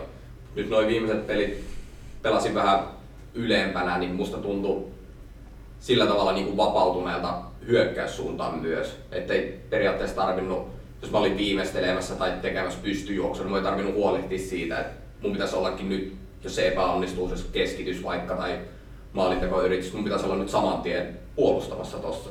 Mutta mä tiesin, että siellä on hyvä balanssi ja mä pystyin jollain tavalla keskittyä vähän enemmän myös siihen hyökkäämiseen. No, mikä sulla on sitten, mitä sä näet, että tulevaisuudessa sulla olisi ominaisin paikka kentällä roolin suhteen? Se on jotenkin periaatteessa niin kuin, no, ylempänä mä osaan tehdä maaleja, alempana mä osaan puolustaa ja syöttää ihan okosti, niin se on vähän kummasta, kummalla, kummalla paikalla musta saa enemmän irti. Silleen, jos meille tulee hyviä pelaajia ylemmäksi keskikentäksi tai parempia pohjalle tai jotakin, niin sitten varmaan vähän sen mukaan en mä Niin, joukkue pelaaja. Niin, kyllä. Et Siinä missä musta on eniten hyötyä, niin, hyötyä, niin siinä mä pelaan. Viihdyksä jommas kummas enemmän. onhan se kiva tehdä maaleja aina, mutta on se myös, jos tota, joutuu vaikka puolustaa isolla alueella ja siinä on vaikka joku hyvä pelaaja vastassa ja sä saat pallon pois siitä, niin kyllä sekin tuo semmoista samaa tunnetta kuin se maalin tekeminen. Et molemmista saa hyviä tunteita. Eli siis honkakausihan meni vähän penki alle. Voittoja ei tullut ihan siihen tahtiin kuin edelliskaudella ja aiemmin ehkä totuttu. Niin mikä on sellainen hyvän pelin ja voittamisen salaisuus, mikä nyt tällä kaudella puuttuu? Öö, kyllä mä sanoisin, että ehkä alu, alun jälkeen meillä ei ehkä ollut niin, kuin, niin kovaa itseluottamusta ja se alkoi mennä vähän semmoiseksi puurtamiseksi, että ei oikein silleen niin kuin pidetty hauskaa, vaan se alkoi mennä niin kuin tosi väkinäiseksi. Nyt on pakko, nyt on pakko, nyt on pakko. Et totta kai toivon ainakin ja tiedän, että kaikki pelaajat, ketkä on joukkueessa, niin voi pitää hauskaa, mutta totta kai samalla tehdään kunnolla asiat. Mutta mun mielestä jotenkin siitä hävisi ehkä vähän semmoinen hauskuus ja semmoinen, että se meni niin, niin, niin totiseksi tietyllä tavalla. Tota, veikkaan, että se, jos olisi saatu vähän semmoista, en nyt sano, että ruvetaan pelleille treeneistä peleistä tai mitään, mutta niin kuin, jotenkin semmoista hauskuutta, kun olisi saanut vähän lisää siihen. Ja mä veikkaan, että sitä kautta sit tulee onnistumisia ja hyviä suorituksia, ja itseluottamus nousee, mikä on mun mielestä kaikista tärkein niin kuin voittamisen kannalta. Eli toisin sanoen rennosti ja hyvällä itseluottamuksella. Kyllä. Siinä on voittamisen avain. No, mutta sitten kun tulee huonompi hetki vaikka ottelun sisälläkin, niin mikä on, mikä on semmoinen asia, mikä sy- sytyttää ja herättää se jengi? No se riippuu tosi paljon niinku pelistä ja millaisilla fiiliksillä on niinku siinä. Se voi olla, että se on joku joukkuekaveri hyvä tai kova taklaus, mikä herättää silleen, että ei vittu, ja tää ja kyllä niinku menee. Nyt niinku tulee hyvä fiilis. Tai sitten se voi olla ihan semmonen tosi pieni asia, että pari hyvää suoritusta. Sitten siitä alkaa itseluottamus nousee ja sitä kautta sit saa koko ajan enemmän ja enemmän ja sitten se peli alkaa muuttua pikkuhiljaa sen jälkeen. Konkreettisten asioiden kautta. Kyllä. Meillä on tullut yleisökysymyksiä ja ihmisiä kiinnostaa kovasti tietää, että millainen tyyppi sä oot, millainen tyyppi on Jerry Voutilainen. Kentällä ja kentän ulkopuolelta. No kentällä niin tota, kyllä mä oon semmonen, että mä kaikkeni annan, mitä mä pystyn antaa siinä kentällä. Ja sit jos se ei riitä, niin sit se ei riitä. Et kaikkeni mä annan ja jos se riittää, niin sitten se riittää.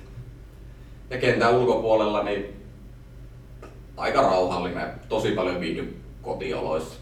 Tykkään olla kotona, en hirveästi jaksa lähteä kavereiden kanssa, vaikka pyytää jonnekin kahville tai jonnekin. Mieluummin ehkä on kotona sitten kuitenkin. Mites sä kotona sit, onko sä enemmän konsolimiehiä vai Netflix-miehiä vai musiikkia vai kirjoja vai? Kyllä mä sanoin, että se on konsoli ja telkkarin kahtomista. Toi ihan, ihan klassinen huippu-urheilija, että antaa kaiken kentälle ja sitten vedetään, mennään lataille ja puimaan. Ja... Kyllä, se on mukava. Miten sitten sun ura on johtanut honkaan? Jos mennään ihan sinne niin kuin pyhälle lähteelle, niin silloin kun sä oot sen päätöksen tehnyt, että sä oot ensimmäisen kerran potkassut palloa tai laittanut nappikset jalkaan, niin miten tää sun koko tarina jalkapalloilijana on alkanut? No tota, pitää nyt sanoa tähän, että mulla on maailman huonoin muisti. Mä en muista kunnolla ihan, ihan nuoruutta, en tiedä varmaan kun pallo tullut päähän. Mutta tota, jotenkin se meni about sillä tavalla, että joku, joku sanoi joskus nuorena, että tuu kokeilemaan millaista olisi pelata futista. Ja sit mä ehkä vähän emmin siinä, että no, et pitäisikö mun käydä kokeilemaan ja miltä se tuntuu. Ja kyllä se oli sit niin rakkautta ensisilmäyksellä. Sitten kun mä menin treeneihin, sit aloinkin tykätä tosi paljon siitä ja siitä se kaikki on niin kuin sitten lähtenyt. Olit sä junnuna selkeästi, no karusti sanottuna lahjakkaampi kuin muut vai onko se, onko se tullut enemmän siitä työmäärästä se, että susta on tullut jalkapalloammattilainen? Kyllä mä sanoin, että se on molempia. Että kyllä mä niin kuin nuorena tosi paljon tein töitä jalkapallon eteen. Mutta sitten taas vastapainoksi niin on myös pitänyt hauskaa. Niin. Että tota, semmonen, musta tuntuu, että se on ollut semmoinen hyvä balanssi mulla aina niin kuin urheilun suhteen. Tehdään kovasti töitä, mutta myös pitää nauttia elämästä. Mä en usko, että musta olisi tullut yhtään parempaa jalkapalloilijaa, jos mä olisin kaikki nämä mitä mä oon pitänyt hauskaa, niin olisin vienyt ne treeneihin. Niin, totta. Kyllähän se pakkohan siinä, en, en, en mä varmaan tiedä yhtään huippufutari tai mitään muutakaan huip- huippu-urheilijaa, joka ei olisi tehnyt sitä sen takia, että se on hauskaa. Niin. Että, mites sitten, onko teillä ollut sellainen perhe, että siellä on muut, muut niinku kannustanut liikkumaan? Oletko sä muita lajeja harrastanut? Joo, siis öö, isoveli harrasti, hän harrasti vähän kaikkea, karatea, jalkapalloa. Ja ehkä sitä kautta niin, niin tuli mullekin semmoinen, että okei, toi lähtee aina niin kuin jonnekin treeneihin ja mustakin olisi niin kuin kiva sitten kiva käydä vähän kokeilemaan tuommoista ja sitä kautta tuli niin kuin liikkuminen oma elämään. Mutta ei ole koskaan niin kuin painostettu, että mun pitää harrastaa jotakin. Ja tota, kyllä se oli mulla sillä tavalla, että kun mä menin ekoihin futistreeneihin, niin se oli sit siinä, että en mä halunnut edes kokeilla muita lajeja sitten. Mikä se sun ihan hyvä seura oli? Kups, hiiri, haukat. Oho, hiirihaukka. Aika kova. Aika monta Kova. haukka. No, mites sitten, mikä oli sun, sä oot, sä oot pelannut tosi paljon otteluita, vaikka sä oot nuori, nuoren ikäinen, mikäs, minkä ikäinen sä oot tällä- tällä hetkellä? 26. 26 ja sulla on, paljon sulla on yhteensä veikkausliikapelejä? Suthan palkittiin tässä nyt. Joo. Silloin se oli 200 peli, jos olisiko mulla joku 208, ehkä 10, jotain tuommoista. On tullut varmaan tutuksi sitten veikkausliiga ja suomalainen, suomalainen seura. Mil- Miltä, miltä sä näet niin kuin, tällä hetkellä, jos hypätään vähän toiseen aiheeseen, miten sä, niin kuin, kun sulla on tätä perspektiiviä ja veikkausliigasta kertynyt, miten sä näet, että tämä suomalainen futis veikkausliigan osalta, millä, missä se on nyt ja miten se on tullut siihen, kun sä oot siinä mukana ollut, miltä se on tuntunut ja näyttänyt?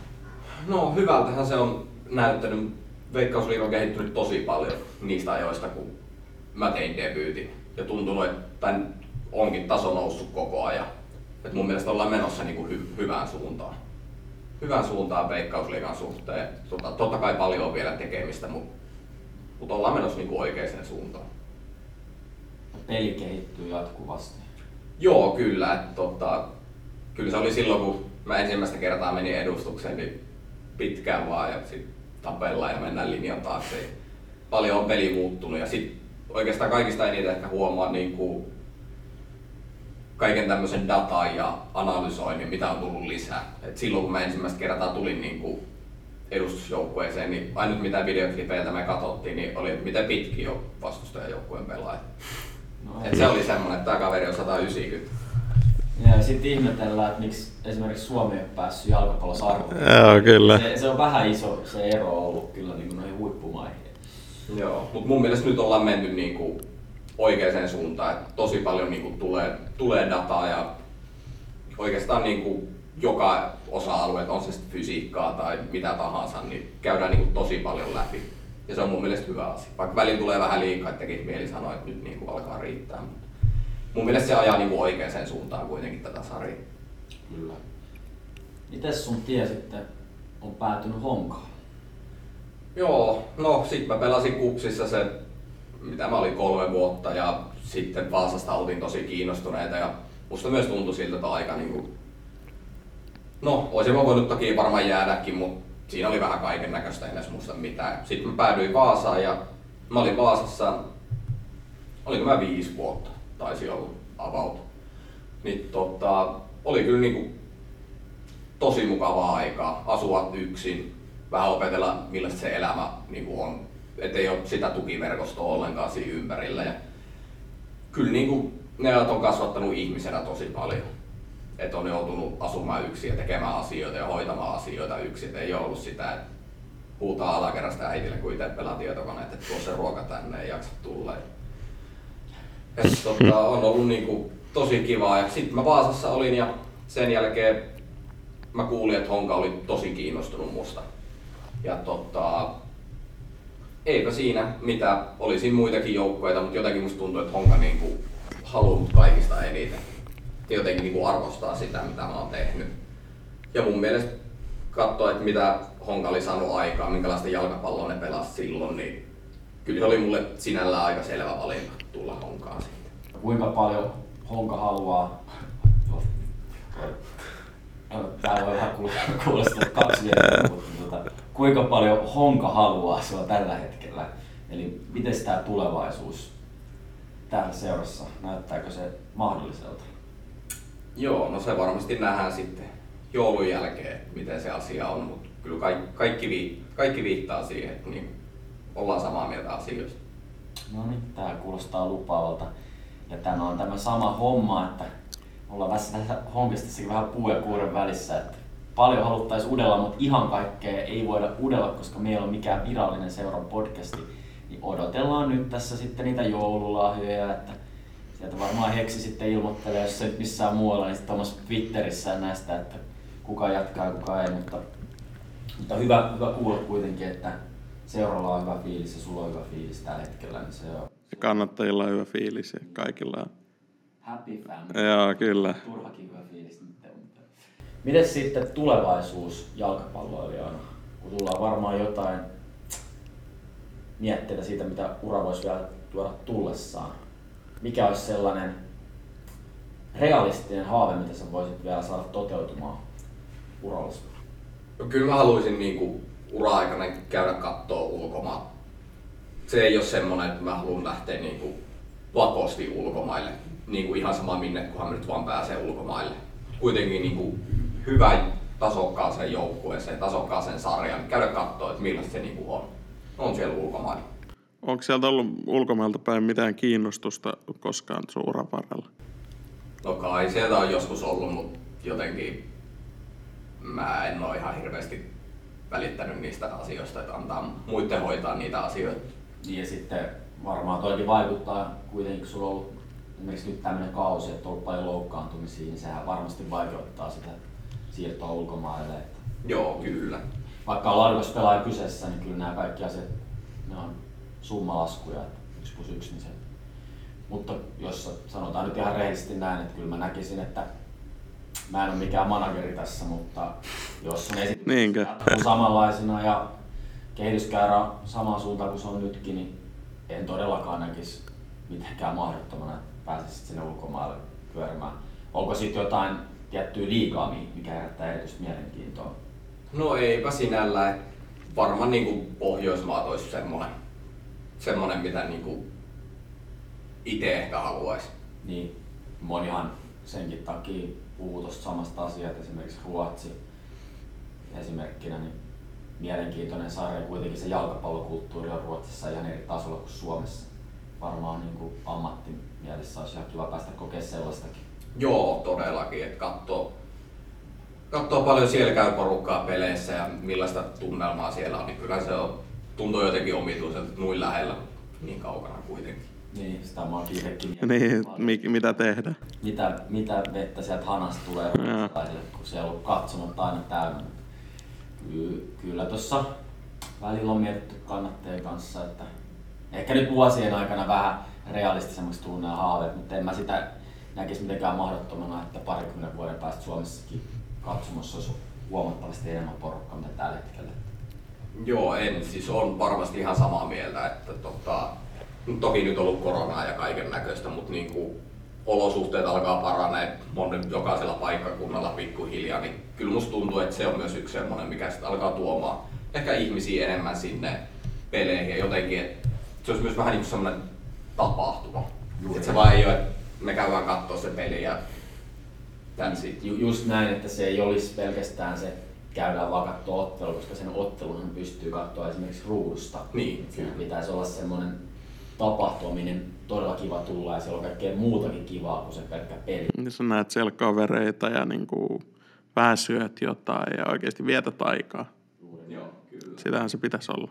Ja, ja nimenomaan sekin, että ihan yksinkertaisesti, että kun lapsilla on siellä hauskaa, että lapset haluaa mennä sinne matsiin, että, että siellä on aina sitä ekstra latinkia ja sit se on, lapsistahan se on siistiä, kun ihmiset vaikka huutaa matsissa ja juhlii ja on kaiken näköistä härpäkettä, että no joo, joo, mutta ei me nyt liian, liian sivuraita kuitenkaan. Uh, no meillä oli tässä Petri Vuorinen aiemmin ja hän on suakin valmentanut joskus aiemmin. Onko, sua, onko sulla uran jälkeen kiinnostusta valmentamiseen? Öö, kyllä mä sanoisin, että joo, mutta niin tällä hetkellä musta tuntuu, että mun olisi tosi vaikea olla niin kuin, tai jotenkin aloittaa tosi nuorien kanssa, koska musta tuntuu, että mä ehkä haluaisin opettaa niitä liian äkkiä niin kuin liian vaikeita asioita. Se pitäisi olla sitten ehkä niin kuin pikkasen vanhempi ikäluokka, joka alkaa jo niin kuin ymmärtää pelistä. Niin kyllä mä niin kuin, periaatteessa joo, mutta sitten taas toisaalta, onko se sitten kun futisura ohi, niin onko se sitten ohi kokonaan? Nyt onks nakit, niin nakit ja muu se, että Niin.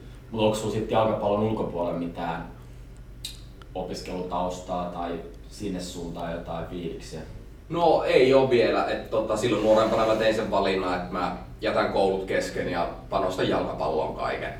Ja tota, mä oon 26, kyllä mä kerkeen opiskella. vielä. Kyllä mä oon katsellut jo jonkun verran niitä mahdollisuuksia.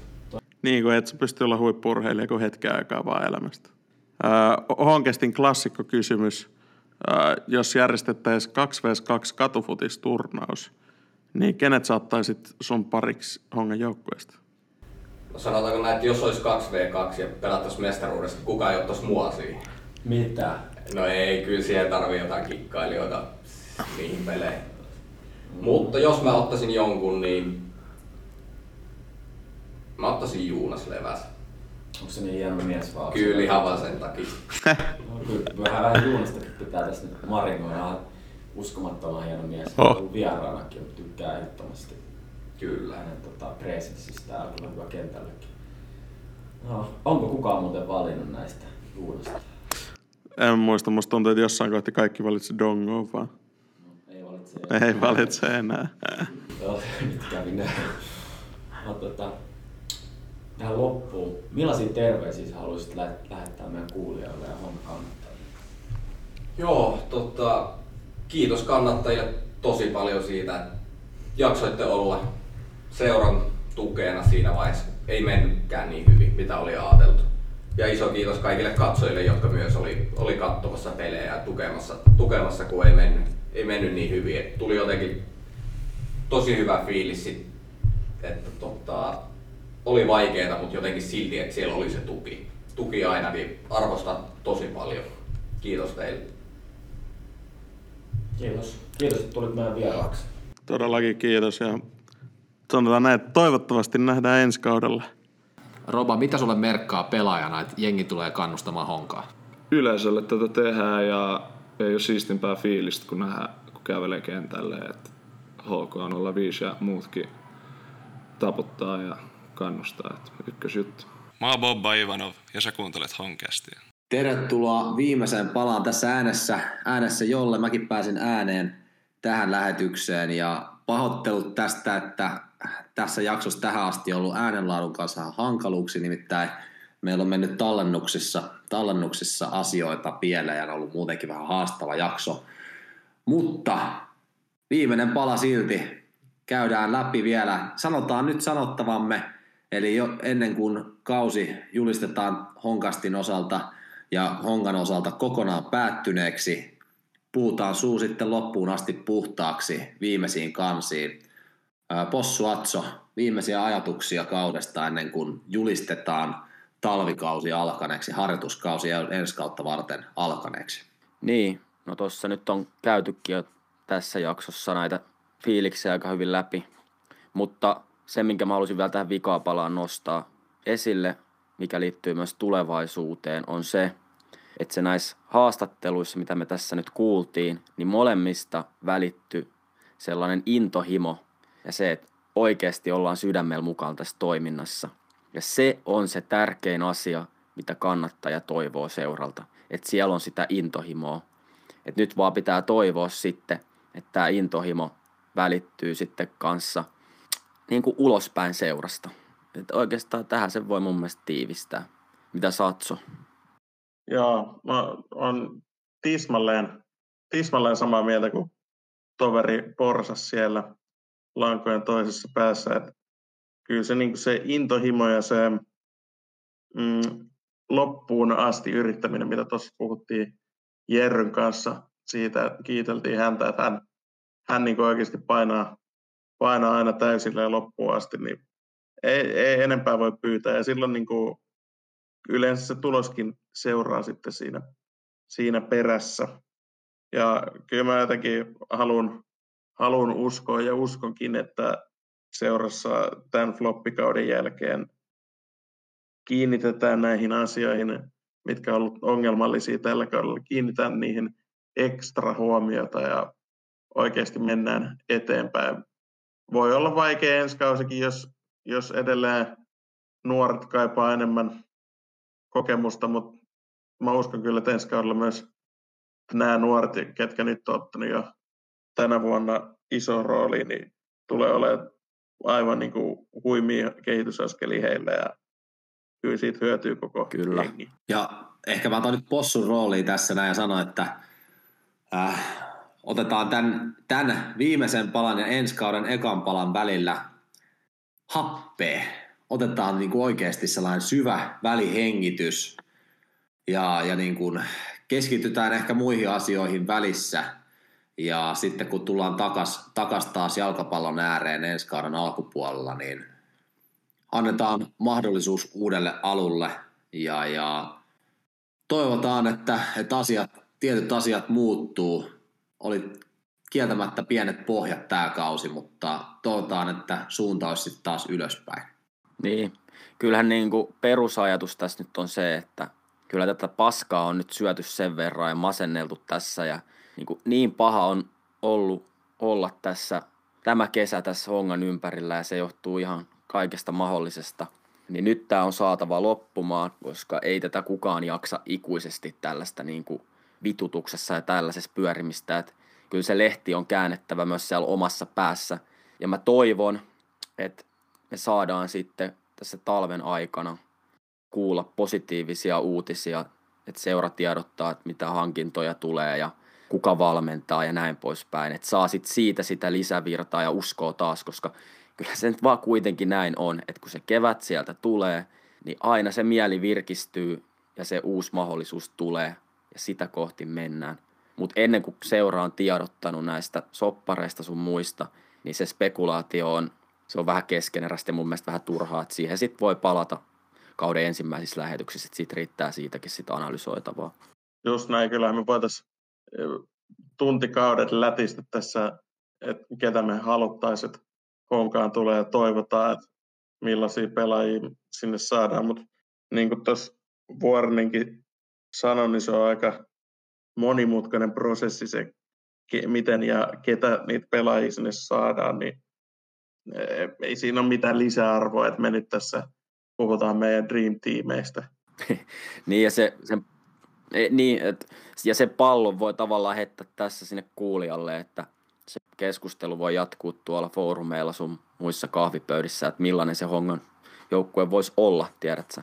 Että siellä se keskustelu voi sitten käydä ihan niin vapaana kuin haluaa, ja toivottavasti käykin. Mutta se suunta yleisesti, mitä, mitä Petri tuossa haastattelussa sanoi, eli, eli pelaajien kokoa halutaan niin kuin, että isompaa pelaajaa ja, ja juoksuvoimaisempia pelaajia ja mietitään sitä pelityyliä siten, että voidaan olla nyt se, se joukkue, joka sitten käy hakemaan muista, jotka, jotka tota, pelaa tämän hetken tämän hetken niin kuin trendityylillä, niin koitetaan hakea etu muihin joukkueisiin, niin ainakin jos puheen tasolla kuulostaa, niin siitä voi jo ehkä vähän pikkusen alustavasti innostua. Toivotaan se sitten niin kuin ensi kaudella toteutuu. Eli, eli tällaisia asioita niin kuin jätetään positiivisena siemenenä kasvamaan ja toivottavasti siitä saadaan sitten ensi keväänä, kun aurinko alkaa lämmittämään, niin jonkinlaista hedelmää. Mutta ehkä, ehkä tässä sitten vetäydytään, vetäydytään joka ikinen tänne talvihorrokseen syömään, musuttamaan joulutorttua ja, ja glögiä ja kuuntelemaan Mariah Careyä ja sitten Kyllä, tässä. katse kohti kevättä niin sanotusti. Yhdessä paikassa, missä ei, niin sorry, yhdessä paikassa, missä ei missään nimessä voi vetäytyä talvihorrokseen nuolemaan, nuolemaan kainaloita oikeasti on, on, on se organisaation puoli, jossa mättää jatkuvasti. Eli kyllä niin tarvii enemmän seurata panostuksia sinne toimiston puolelle, markkinointiviestintä. Kyllä näistä on puhuttu ikuisesti, mutta ne ei niin kuin muutu vaan toivomalla. Ei tietenkään. Niin siellä, siellä nyt ei voi jäädä nukkumaan. Ei, mutta on tässä nyt meidän osalta ja tuntuu, että kannattajikin osalta niin on vedetty aika selkä seinää vasten ja organisaatio niin tässä suhteessa, että palautetta on nyt annettu niin paljon, että ei se ainakaan siitä ole kiinni, että nyt on sitten näyttöjen paikka ja toivotaan, että asiat muuttuu sen, sen niin kuin suhteen, koska meillä nyt kädet on siihen vähän sidotut sitten kuitenkin. Et duunataan tätä podcastia ja yritetään luoda haippia tuo kannattajien kanssa, mutta kyllä se sitten seura kuitenkin on se, joka tekee ne päätökset ja resurssoi ja näin. Mutta mä haluaisin muistuttaa sen, että eihän tämä, niin kuin, jos mennään vaikka horroksille tässä, niin kyllähän futis jatkuu, tietsä. Että tässä nyt on tiistaina, tuossa tulee maajoukkueen matsi, mitä kiimaa sekin on, kun Olympiastadion on täynnä. Ja jos se saattaisi se piste ja mentäisi jatkokarsintaa vähän, vähän tässä mehustellaan tai ihan mitä tahansa, niin kyllä tätä futista niin kuin on seurattavilla ja kansainväliset sarjat pyörii tuolla täyttä häkää mestareiden liigaa, että et ehkä se on ihan hyvä vähän katsoa muutakin jalkapalloa nyt tässä vähän aikaa kuin pelkästään näitä hongan juttuja ja keskittyä sitten enemmän noihin. Että ei tässä niinku tarvii sille jalkapallosta päästä eroa kyllä kenenkään. Että. Ei, ja talvella tulee sitten nämä, nämä kaikki tota, tiedotukset valmentajasta ja uusista hankinnoista ja muista, että kyllä se vesikielellä sitten jossain vaiheessa saadaan varmasti. Mutta ehkä nyt on aika kiittää kuulijoita ja, ja siitä kaikesta positiivisesta palautteesta, mitä me ollaan saatu. Ja oikeastaan vertaistuesta meille ja niin kuin meidän ja kuulijoiden välillä on ollut vaikea kausi, mutta se, että, että tota, te kuulijat olette, olette laittaneet meille viestiä ja, ja oikeastaan vastakaikua ollaan saatu myös niille ajatuksille, mitä meillä on ollut, niin se on ollut oikeastaan tämän kauden positiivisempia asioita itse tämä niin kuin Honcast meille, kuin sitten mitä ollaan saatu teet palautetta. Joten laittakaa ihmeessä meille palautetta – vikasta jaksosta tosiaan palut, pahoittelut äänenlaadusta, sille me ei nyt ei jälkikäteen voitu mitään, ensi sitten siihenkin varaudutaan, mutta kaikesta muusta, mit, mitä on jäänyt mieleen positiivisesti, mitä kehitettävää ensi kaudelle, laittakaa meille palautetta. Ja kiitokset myös me nyt jo lähteneet pelaajille, että siellä kolme huikeaa äijää jättää seura nyt taakse, Tim, Dempa ja Tapsa, niin iso, iso, iso kiitos ihan uskomattoman hienoja miehiä. Kyllä vähän, vähän herkistyykin melkein tässä, että kun miettii, että kuinka hienoja miehiä nekin on. Että, mutta, mutta. Kyllä. Kiitos tosiaan ihan kaikille ja eikä lähdetä talviteloille ja palataan sitten keväämällä uudesta asiaa uudella innolla. Kyllä, cut and out, kiitos. Ota haltuun Honcastin uusimmat jaksot Spotifyssa ja Suplassa sekä seuraa meitä somessa, Facebookissa ja Instagramissa.